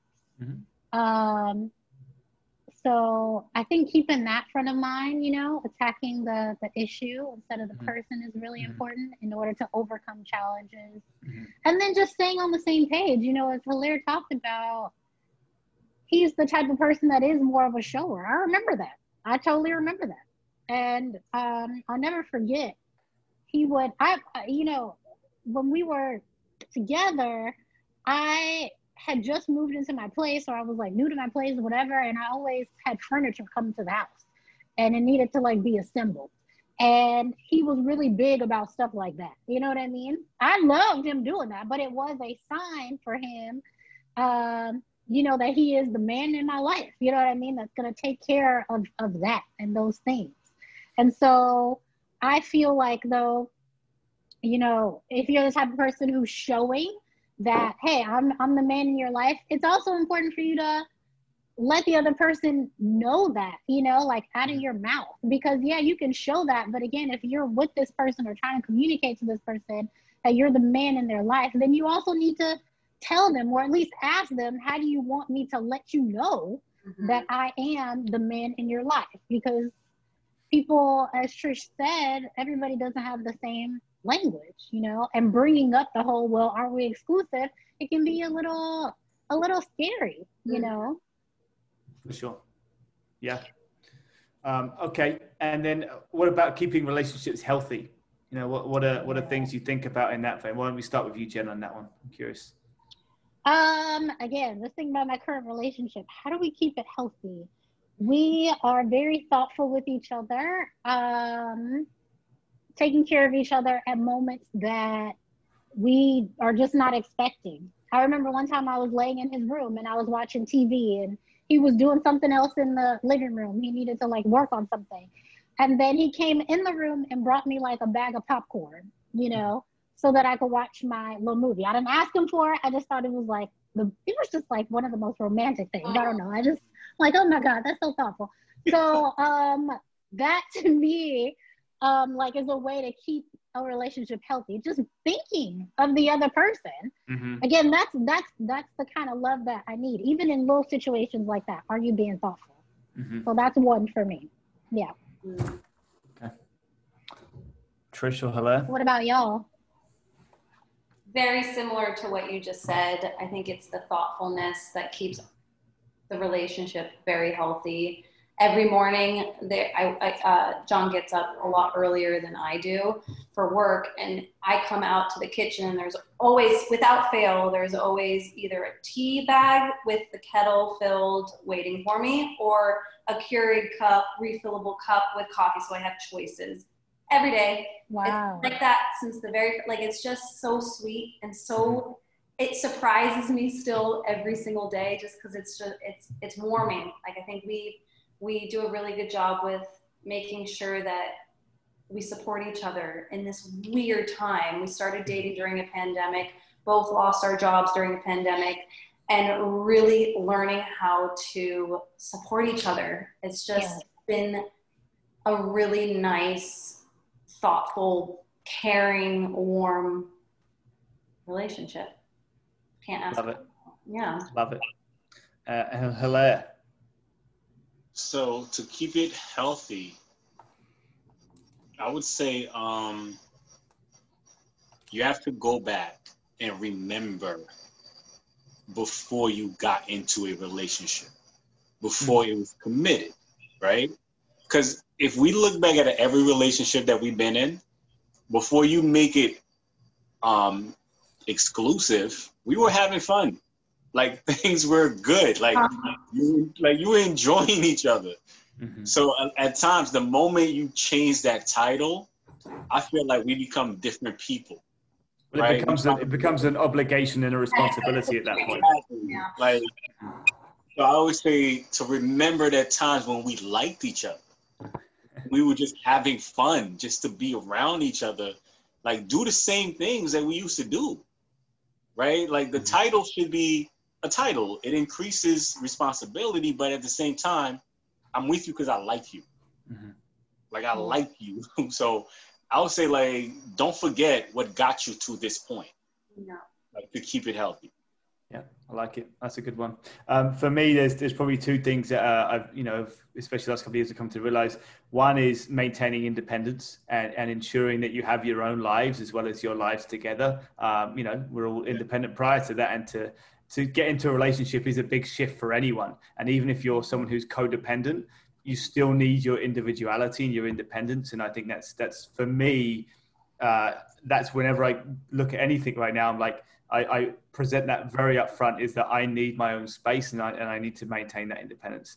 And the, the kind of caveat to that and, and link to that is just self awareness as well. It's really breaking down what you need in a relationship and what you need in a romantic relationship in particular um, for yourself as an individual. And you need to be aware of that before you can really commit to a healthy romantic relationship. Because if you don't know yourself, how's the other person going to know? How are they going to understand how to, to be with you and to be healthy with you? Um, for me. All right. Um, so then let's go in one of the last things, which is pros and cons of long-term relationships. Ooh. So, uh, let, I want to make this. Yeah, I want to make this a little more specific because oh, please. the fact that you guys are, you know, ex-wife, ex-husband. I mean, that's such a unique perspective, and to have y'all both on this podcast is so pros and cons of of of, of marriage, right? Or being divorced. I mean, mm-hmm. me and Hilaire can talk about just the boyfriend girlfriend aspect. Mm-hmm. Please, um, Trish, when you go. Pros and cons of being married. Um, well, the pro, when Dave, I mean, this will take a little bit of backstory because we didn't just get married for no reason. We got married because we really, really loved each other and we felt like it was there was no doubt in either of our minds. Mm-hmm. So we get married, and I would say the pros of that are you feel like you have a partner, like a marriage is essentially, I mean, you're literally just signing a piece of paper, but it's so much more significant than that. Mm-hmm. And in that moment, it felt like we were completely united. Like, mm-hmm. I don't mm-hmm. know how to explain it other than that. Like, it didn't mm-hmm. feel like um, uh, we were just joint in everything. And mm-hmm. that's a really good feeling as long as you maintain your independence, which I would say is the con, is that it's very easy to lose your independence in a mm-hmm. relationship that is is considered to be so uh, the, the, the highest, you know, that's the highest level. And it's really easy to lose yourself in a relationship like that. And and i think that was the downfall of our relationship not to mm-hmm. blame myself for the downfall of the relationship but i completely lost my independence in it and i see that now um, so another pro would be to understand that the love that you have for each other doesn't necessarily go away when one person ends it mm-hmm. For, for sure. us, it didn't go away. Mm-hmm. We both love each other very much. And mm-hmm. I understood a little further down the line that, yes, we're not in a romantic relationship anymore, but we get to still, like, the love is still there. It's just a different container now, mm-hmm. completely different. So, a pro for divorce or, or splitting up is to to recognize that the love doesn't just disappear into thin air when one person decides to leave or end or what per, per change their situation. It just changes shape, it changes form. It can be whatever you want it to be. It can be non-communicative, it can be communicative. So I'm really proud of the way that we handled our divorce. It was mm-hmm. very difficult. Mm-hmm. Um, I had uh, David left the divorce part up to me as far as deciding when it was time to do it and there was many many months where i was unsure of it and thought maybe that there would be a possibility of reconciliation and then i woke up one day and i was like no i'm not going to wait any longer and we both did that together when i called him i knew i had a partner in that moment because when i mm-hmm. called him we were in it together still mm-hmm. so yes it might not have ended until death do us part but it ended in a way that allowed both of us to take something really significant from it. Mm-hmm. I think that's just to touch on that quickly before I go into it. It, you know, often relationships don't see, you know, till death do us part, as Trish put it, um, and that's not an uncommon thing, especially these days. Uh, but one of the issues I think, and I and I've known many people who have done this, is people stay in relationships because they they're they are expected to stay in relationships. And unfortunately, what happens in those situations, or some of them, is that, that people grow resentful and they, that love does break down and that respect breaks down and that patience breaks down. Um, and I think when Trish and I separated, it was the, the, the, the hardest choice I ever had to make in my entire life because I do I still love this Trish, Trish dearly as a, you know she's family to me um, but it was very difficult but I also was resolute in that it was absolutely the right thing to do because I knew that in the long run, we were both going to be happier and better off for it. And if we had stayed in it, I, I, you know, for me, I didn't see that we would, it would build resentment and it would become a toxic environment much more so, um, you know, and, and the way we did it, the timing, as Trish said, it was difficult going through it. Um, but I feel like both of us, for the for the most part, were very respectful, we're very patient, and um, we just tried to understand each other's perspective and and just be there and support each other, even though we weren't in that romantic side of things anymore. And I think that, and and Trish mentioned earlier on in the the podcast actually about us deciding to be friends. It's it's funny you said that because there was one point, you know, several months after that you said to me, um, look, I mean, how do we become friends from this? And my response to you, I think at the time was, there's no right way to do it. It's it will happen organically. We just need to leave it, and things will just grow as they grow and, and evolve as they evolve. And it did, and it really worked well for us to not put pressure on that being friends and, and kind of that kind of conscious uncoupling was let it happen as it happens, and our emotions and our feelings will kind of find their way um, to that healthy um, breakup. Which anyway, it did. Um, One more but, thing that I need to say please I forget it because I think it's important that people understand that it wasn't an easy process getting mm-hmm. divorced no. and it, it, it, there's there was anger that was involved in this it wasn't i may not feel that way now but there was definitely points in it where i remember specifically one part of the the breakdown where i didn't feel like i had a partner i do now but i, I didn't at the point. point and it was when you had ended the relationship it was somewhat of a blindsiding just so everyone knows like it, it did come out of we had we didn't attack the issues so the issues weren't mm-hmm. on the mm-hmm. table mm-hmm. so when the relationship ended and this is really important for people to know that we need to be very aware of where we are in ourselves and in our relationships as it's happening. Don't let it just slip away because you get blindsided and on a Tuesday afternoon and your husband sits you down and tells you that he doesn't want to be with you anymore.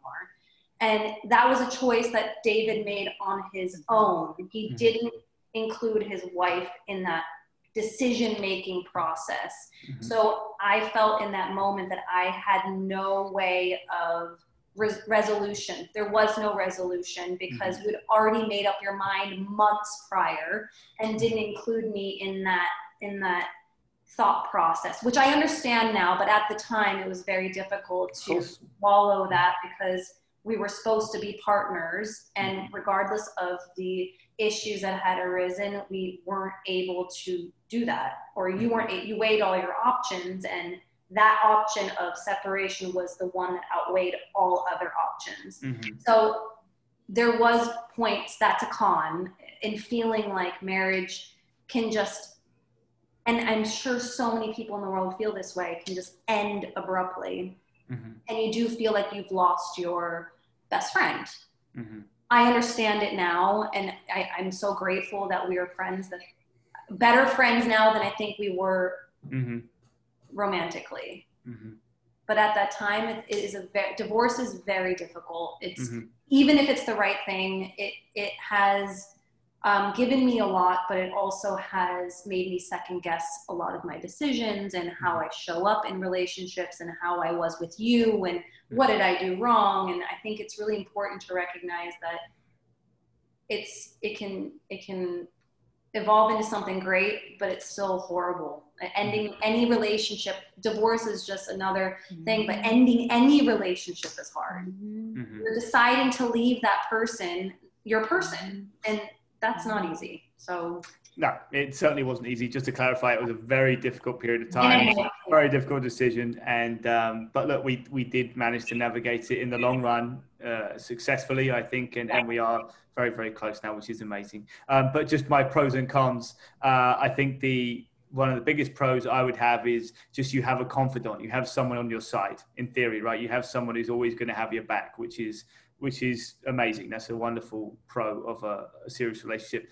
Uh, con for me, as I've already discussed, is that less independence, which for me is very, very important. And uh, at least looking ahead and moving forward, it's something I'm very, very conscious of. And, and as I would look for someone or hope that someone at some point comes along, or, or not really, but you know, if they do, I hope that they're also very independent and that you know that we can really have our separate lives as well as that life that life together. Um, so, anyway, and now Jen and Hilaire, let's hear about you two. Go ahead, Jen. let's hear it. um, the pros of, of being in a relationship is just the ability. I, I really like evolving as a person. So I feel like romantic relationships help me become uh, more selfless and become more of a servant. So actually going back to the healthy part and how to keep a relationship healthy, I think what I'm practicing now more than ever is just focusing on how I can serve my other partner. And my partner thinks the same way. If we're both waking up being like, how can I serve this person today? Then we are fine. Um, and that includes independence, that includes having solo time. But um, I think that's the pro for me learning how to be selfless, learning how to serve, and to basically become more godly, because that's why I think this kind of relationship is is the highest when it comes to person to person. Uh, the con is just you know, the fear of being hurt, the fear of it ending. Like that's that's the biggest con. Um, and even though you know that's happened in most of my relationships, you know, it ending, I'm hurt, the other person's hurt. I mean, I, I just will never ever give up on romantic relationships ever. So, what about you, Hilaire? Okay, so um, the pros and cons of relationship. So let me start with the con. I don't think there's a con to relationships, right? Like, so based on the question, I can be very literal at times. You're saying, what is the con of a relationship? There is none. Because if the relationship is real, if it's successful, if everything is working, that's what you want. There's no con to that, mm-hmm. right? Like, so for me, that's how I look at it right? When we say relationships, it means the positive. I, I don't look at the negative part of it. If somebody want to say, well, there's both negative and positive, but once you say relationship, that means we're in it. Mm-hmm. We're in a relationship. Like mm-hmm. this is it, right? So everything that happens now is kind of like, okay, that's that's the there's no there's no con. Now pro. Um I'll say the pro to being in a relationship is I think we're built like as human or whatever you want to call us, like we built to have a partner. Mm-hmm. Right? But at the same time, like David stressed his independence. like, so he stresses independence. And I get it. And I'm the same way where it's kind of like I don't want to lose myself. Mm-hmm. Right. So but I think the differences between me and David is the route that we take mm-hmm. in the relationship where it's kind of like mm-hmm. I feel my partner should show me who I am. Right? Like I am a I should be a reflection of the person that I'm looking at.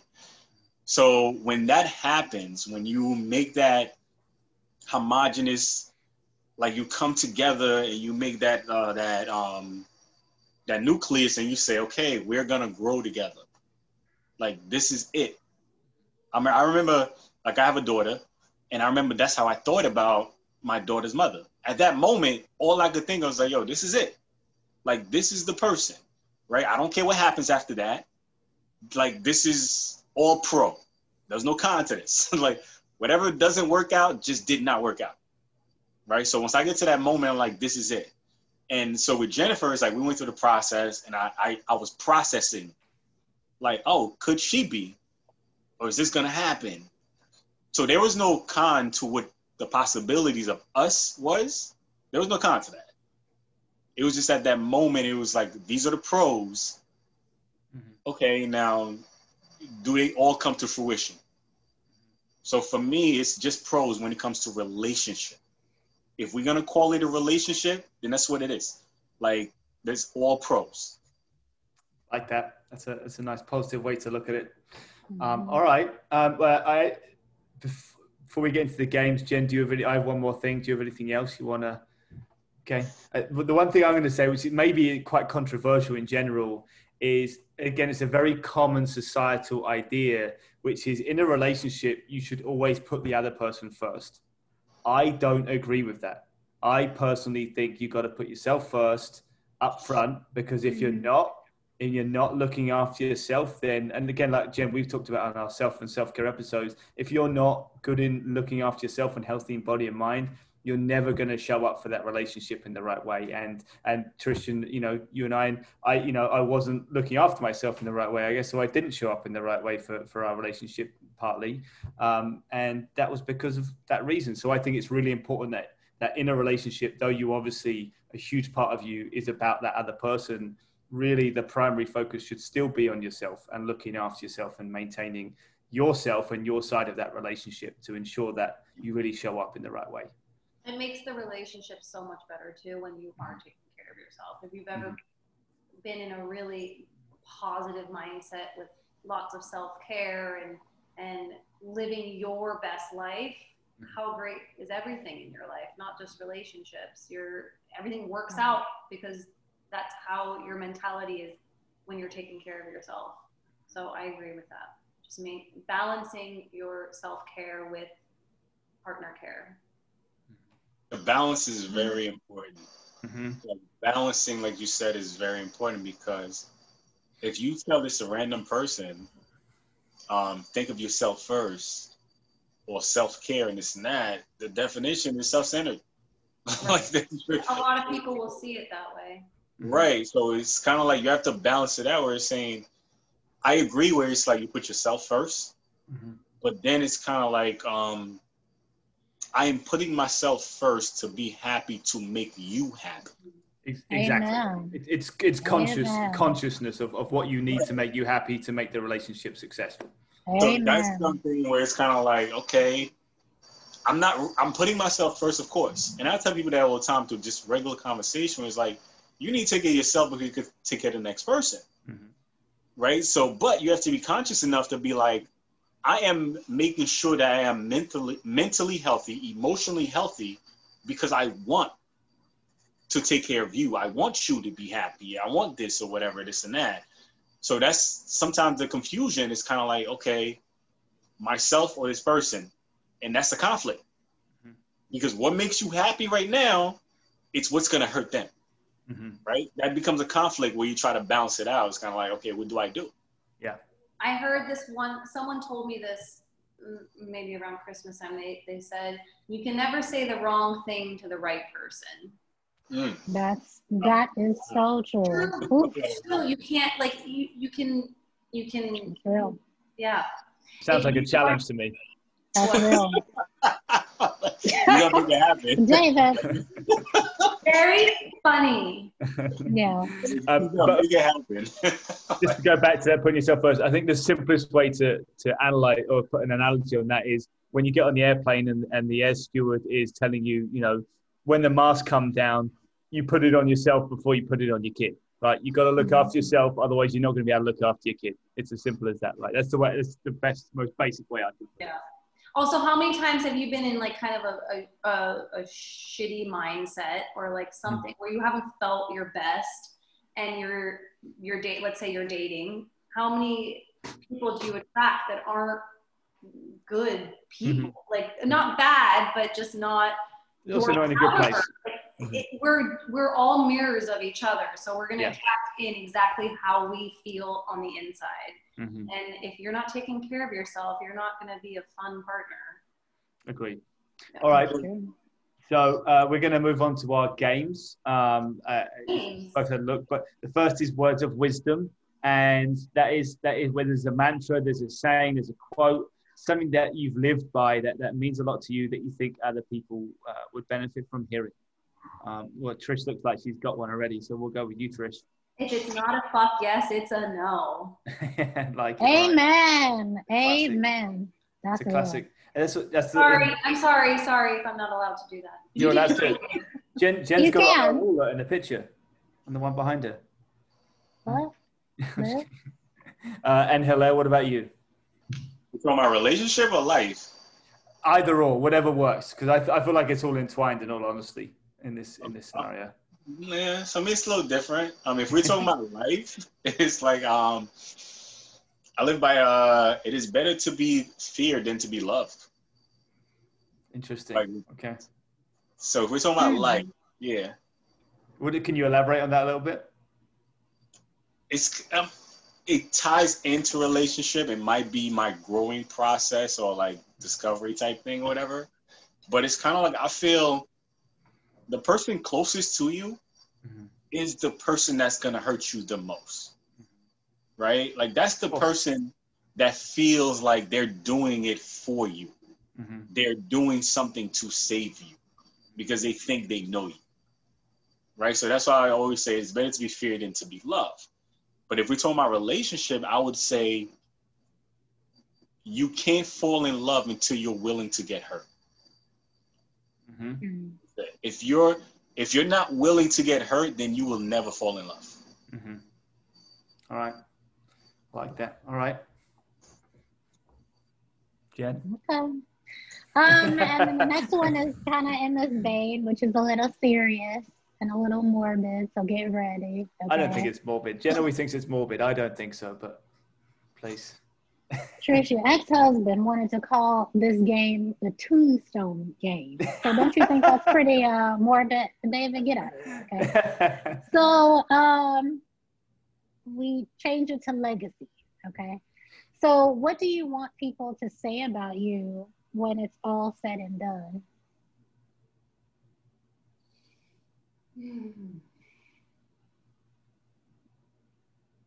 Wait, hold up.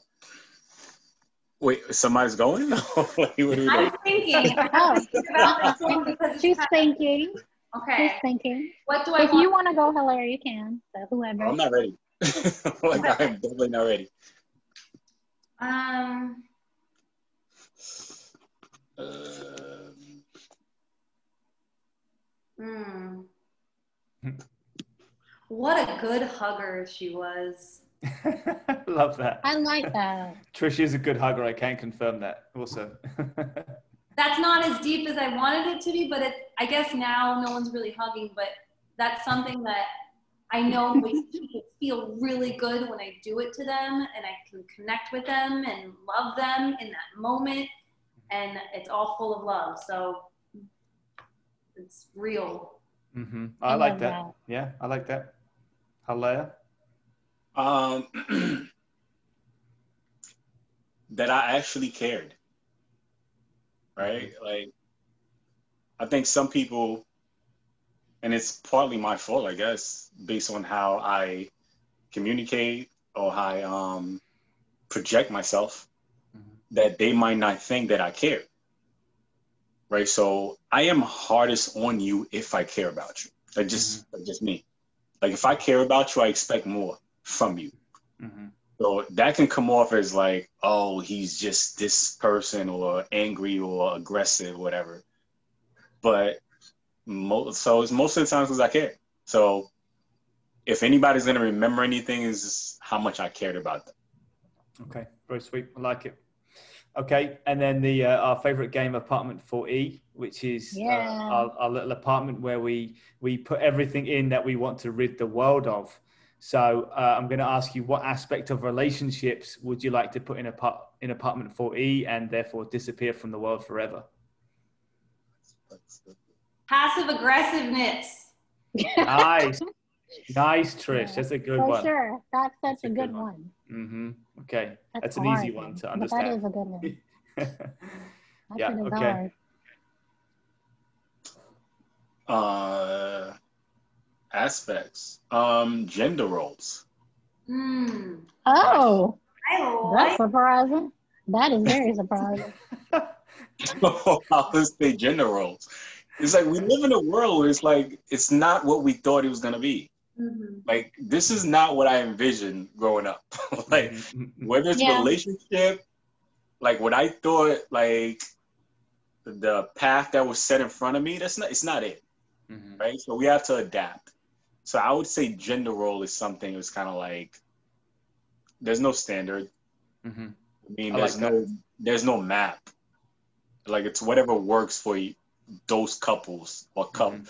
like these people. That's it's whatever works. for sure. I like that a lot. And it's funny what because this Mm. reminds me. I think there's a couple of times, Jen, we've asked. Uh, we had a couple of guests on this season, and several times, like like yourself, uh, Hilaire, reflected on when they were growing up. They were they were presented certain expectations of what life would be like, and the reality is that it's not. So where's that disconnection? Like, how are people teaching people that this is how life's going to be, yet the reality isn't the case? I'm, right. I'm so curious about how that that happens. Anyway, that's a whole other that's a whole other conversation. But um, just, you just got to accept that. Look, mm. it's evolving. Yeah. Like life is evolving, right. right? For sure. And then we are in an era with technology. Dating is online. Like mm-hmm. people always say to me, "It's like, well, I'm not on a dating now." I'm like, "Do you have a Facebook?" Yes, you are, because yeah. Facebook right. is dating. that's funny. Like that's yeah. what it is. Like that's just that's the reality mm-hmm. right? So certain roles that we like we used to say this is what you're supposed to do, this is what I'm supposed to do. It's not the same anymore. Mm-hmm. I like it. Um, all right. Uh, well, oh, there she is. We just lost Jen for a second, but she's back. Yeah. All right. Well, look, this is um, this has been amazing, uh, I, and I'm I'm so grateful for you both for coming on. Um, and this has been eye opening and interesting, and I'm I'm just really grateful that we had the chance to have this conversation. Jen? I don't really remember what I said anymore. You'll be reminded it's recorded. Yeah. Don't worry. Yeah. It's going to be on the internet for the rest of time. So, so I can show Don't worry. everyone this is what it's like. Uh-huh. Yeah, like you're literally part of history. Like this is it. Yeah, for real. Like seriously. I love and it. I'm I'm really appreciative that you guys even agreed to be on this episode. Uh, Trish, I really, really appreciated your frankness in talking about how difficult it was for David to tell you on a Tuesday afternoon that, you know, it's time for us to put each other in the friend zone. That is difficult. Mm-hmm. So I really appreciate you saying that um, because there are a lot of people who can really relate to that. And by you being frank, both of y'all, you guys are really helping people heal, um, which I think is important when you are being honest. And Hilaire, I really appreciate you coming on too because, as I said, me and Hilaire actually have not seen each other in two years. Like that's how serious. That's how serious I was, and I was like, I don't ever want to talk to you for the rest of my life. Like that. That is how. That is how black and white I am. Like honest to God, it is literally all or nothing. Like so, um, that took a lot for for you, Hilaire, and me coming out of the blue emailing you, hey, you want to be on this uh, episode about relationships? I wouldn't have minded if he was like, fuck you, you know what I mean? But he wasn't like that at all. Very sweet, very accommodating. Like, yeah, sure, sounds interesting. So, thank you guys both for being a yeah. part of this conversation. Oh. Um, oh, look at Olive. And I'm sure this conversation will do a lot of good for people. So, thank y'all. I got one question though. I do have a question. Right. Please. Like for you me said, or for who? I'm. I guess it's for the show, but for you. like, so for the show, but for you.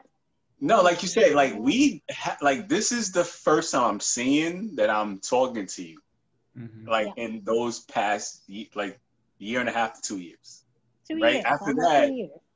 So this is the first conversation that we talked about anything, right? So yeah, like I'm, I'm like I'm a curious person. So when you said it, oh, you, I got that email. I was like, oh hell yeah, like like I, I want to know what happens. Like what's like so I came on as a guest, but also as a spectator. Mm-hmm. Like right, just to see what happens. So mm-hmm. one question I kept asking myself this whole time was why me? Like that mm-hmm. was the question. Being yeah. that we haven't spoken, like two years is a is a good amount of time. Mm-hmm. yeah. I was just like, yeah. why me? Um, I I just thought that from what I remember, you are a very thoughtful person in conversation. I thought that you were always very respectful and honest. And I thought that you could provide some insight into um, how you saw me operating in a relationship because, you know, I didn't want to reach out to you before because I think I had way too much ego and pride and maybe still some hurt about how we ended. And so, with this episode being about, you know, partners and lovers or whatever, I thought it would be a good opportunity to maybe achieve some sort of closure. Um, and, and, and at the same time, you know, offer other people a way, you know, to heal from relationships that just ended sort of abruptly, you know? So that's that's why you. Okay. Yeah. Super. Um, well, thank you both sincerely. This has really been amazing. And as Jen said, I think this this will be very helpful to people. I think uh, hopefully those listening to this conversation, and let's be honest, every single person has gone through and, and, either is in a relationship or had been through breakups and will go through breakups in their in their futures. Um, so hopefully this is this is really helpful and insightful to people. Um, and obviously every situation is different. Um, everyone's individual and, and independent. But these these problems and these issues and these resolutions and ways to communicate seem to be cyclical, right? We, we, we're thousands of generations in, of mm. human beings in, and we're all still dealing with the same issues. So I, I mm. feel very good that we can share these, this, our mm. relationships and, and have these vulnerable and open conversations about it. And I know I, I'm taking a lot away from this, and I hope, uh, you know, our listeners are too. So thank you. Thanks, guys. All right. Thank you. So that was interesting and good and fun. And I'm just glad that I did not melt. Okay. How do you feel? Good, yeah. I mean, it's uh, as I said at the beginning, I, I wasn't nervous, honestly, going into. I, I think there was a couple of moments, you know, the last few weeks where I was a little bit nervous about the idea of it, um, but really going into it, I wasn't nervous at all. You know, I'm, I'm uh, obviously very comfortable with Trish and, and her and I, you know, become very close over the, the last couple of years, which is which is amazing, and we're very fortunate. Um, and it was really nice to talk about it a bit, in all honesty. And it was also really nice to hear about you and Hilaire and, and your perspectives and uh, both your insights were, were very interesting to me. So um, thank you for sharing. I think it was great. Yeah, thank you for sharing too. I really appreciate it, as I said, their frankness, you know, and their honesty. For sure. And I mean, one of the biggest things to, for me that I take away from all of this and and in general is uh, everyone's different, right? Everyone works in different ways, and I think at least for me, one of the most important things I've learned is that you can't be afraid to ask for what you want. You can't be afraid to say what's important to you um, for fear of rejection or fear of, you know, just anger or whatever it might be. You know, if, if if you need something, you've got to put it out there because if you don't, it's only going to build resentment one way or the other. Um, mm-hmm. So, so speak up and be honest about what you need. Um, yeah, um, just be true to yourself, true to yourself, right? And and and as I always say, often is trust your gut. You know, if something doesn't feel right, then it probably isn't right, and and maybe analyze why first. Um, and if you you know whatever conclusion you come to, you need to act on that and and be honest yeah. with yourself about that. Um, for sure. Yeah.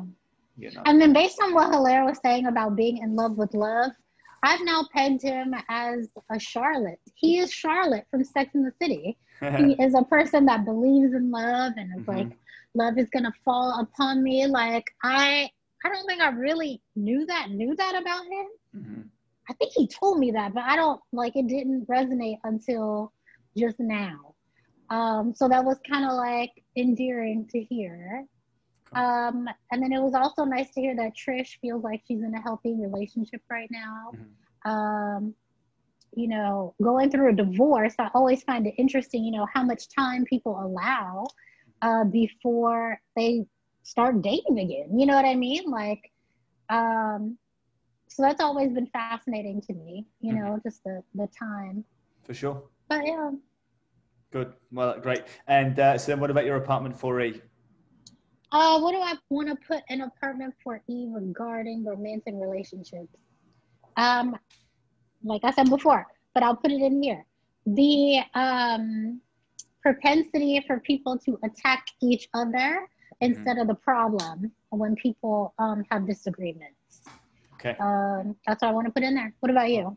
I'm actually going to put in two because I just thought of a second one, interestingly, um, as I think about Trish and I separating. First one is removing social expectations and judgments. You know, this is how you should be in a relationship. This is, you know, that's it. You do what you want to do. Again, be independent, be honest with each other, be honest with yourselves, and be like, be true and just be like, live your life how you think is the best way for you to live your life. That's number yeah. one. The second one is the, the approach friends have when you separate from someone. A very common approach is that, uh, for example, and I'm going to use Trish, Trish and I as an example, when we separated, when we ultimately got divorced, several of her friends, who by the way were my friends as well, um, put ideas in her head about reasons why we separated, right? And they, because they, they say things that they think the person wants to hear to make them feel better about a mm-hmm. situation. Mm-hmm. And that's a very human thing um, in most situations, but I think it's quite detrimental. And uh, that happened a little bit with Trish. You know, certain people said certain things to her, which obviously were unfounded. And, and we, and as you know now, we're very close and aware of what the situation is. But I don't like the aspect of human beings in general just to say something because they think it will make someone feel better in the short term when the reality is it's actually more damaging um, than the truth, right? And then because often again with trish and i i couldn't quite explain it when we separated um, you know i right. couldn't quite understand it in myself and therefore i couldn't quite explain it to her which was as she said on that was was very difficult for her and i can completely sympathize and understand with that and as much as i wanted to give her clarity i just i couldn't right um, and so unfortunately you know that am- ambiguity at times which again is very human is often turned around into something else. And again, there's not just just there's other people in the past, there's other people I know, right? And even me talking about people historically, like I've known in the past that I've said things that I think will make people feel better about a situation when I definitely shouldn't have done, right? Because that's not the reality and that's not the healthiest way to to deal with something like that. So that'll be the second thing I'll put in there this week. Okay. Um, but great, that was an amazing episode, and I'm really glad we we put ourselves out there to do that. And and as we said then, I think I think hopefully people get a lot out of it. I think they will. I yeah. think they for sure will. Okay, and I'm going to get this right. Twitter, ish ish with a Brit, nailed it. uh, Instagram, shooting the ish with a Brit, no G in there, shooting the ish with a Brit. And our website is www.ishwithabrit.com, which has all our episodes. It has more information about Jen and I, about the podcast, and it also has a resources page uh, with, with certain things that we reference during the episodes as well. So thank you, everyone, and thank you, Jen. Flawless. Thank you.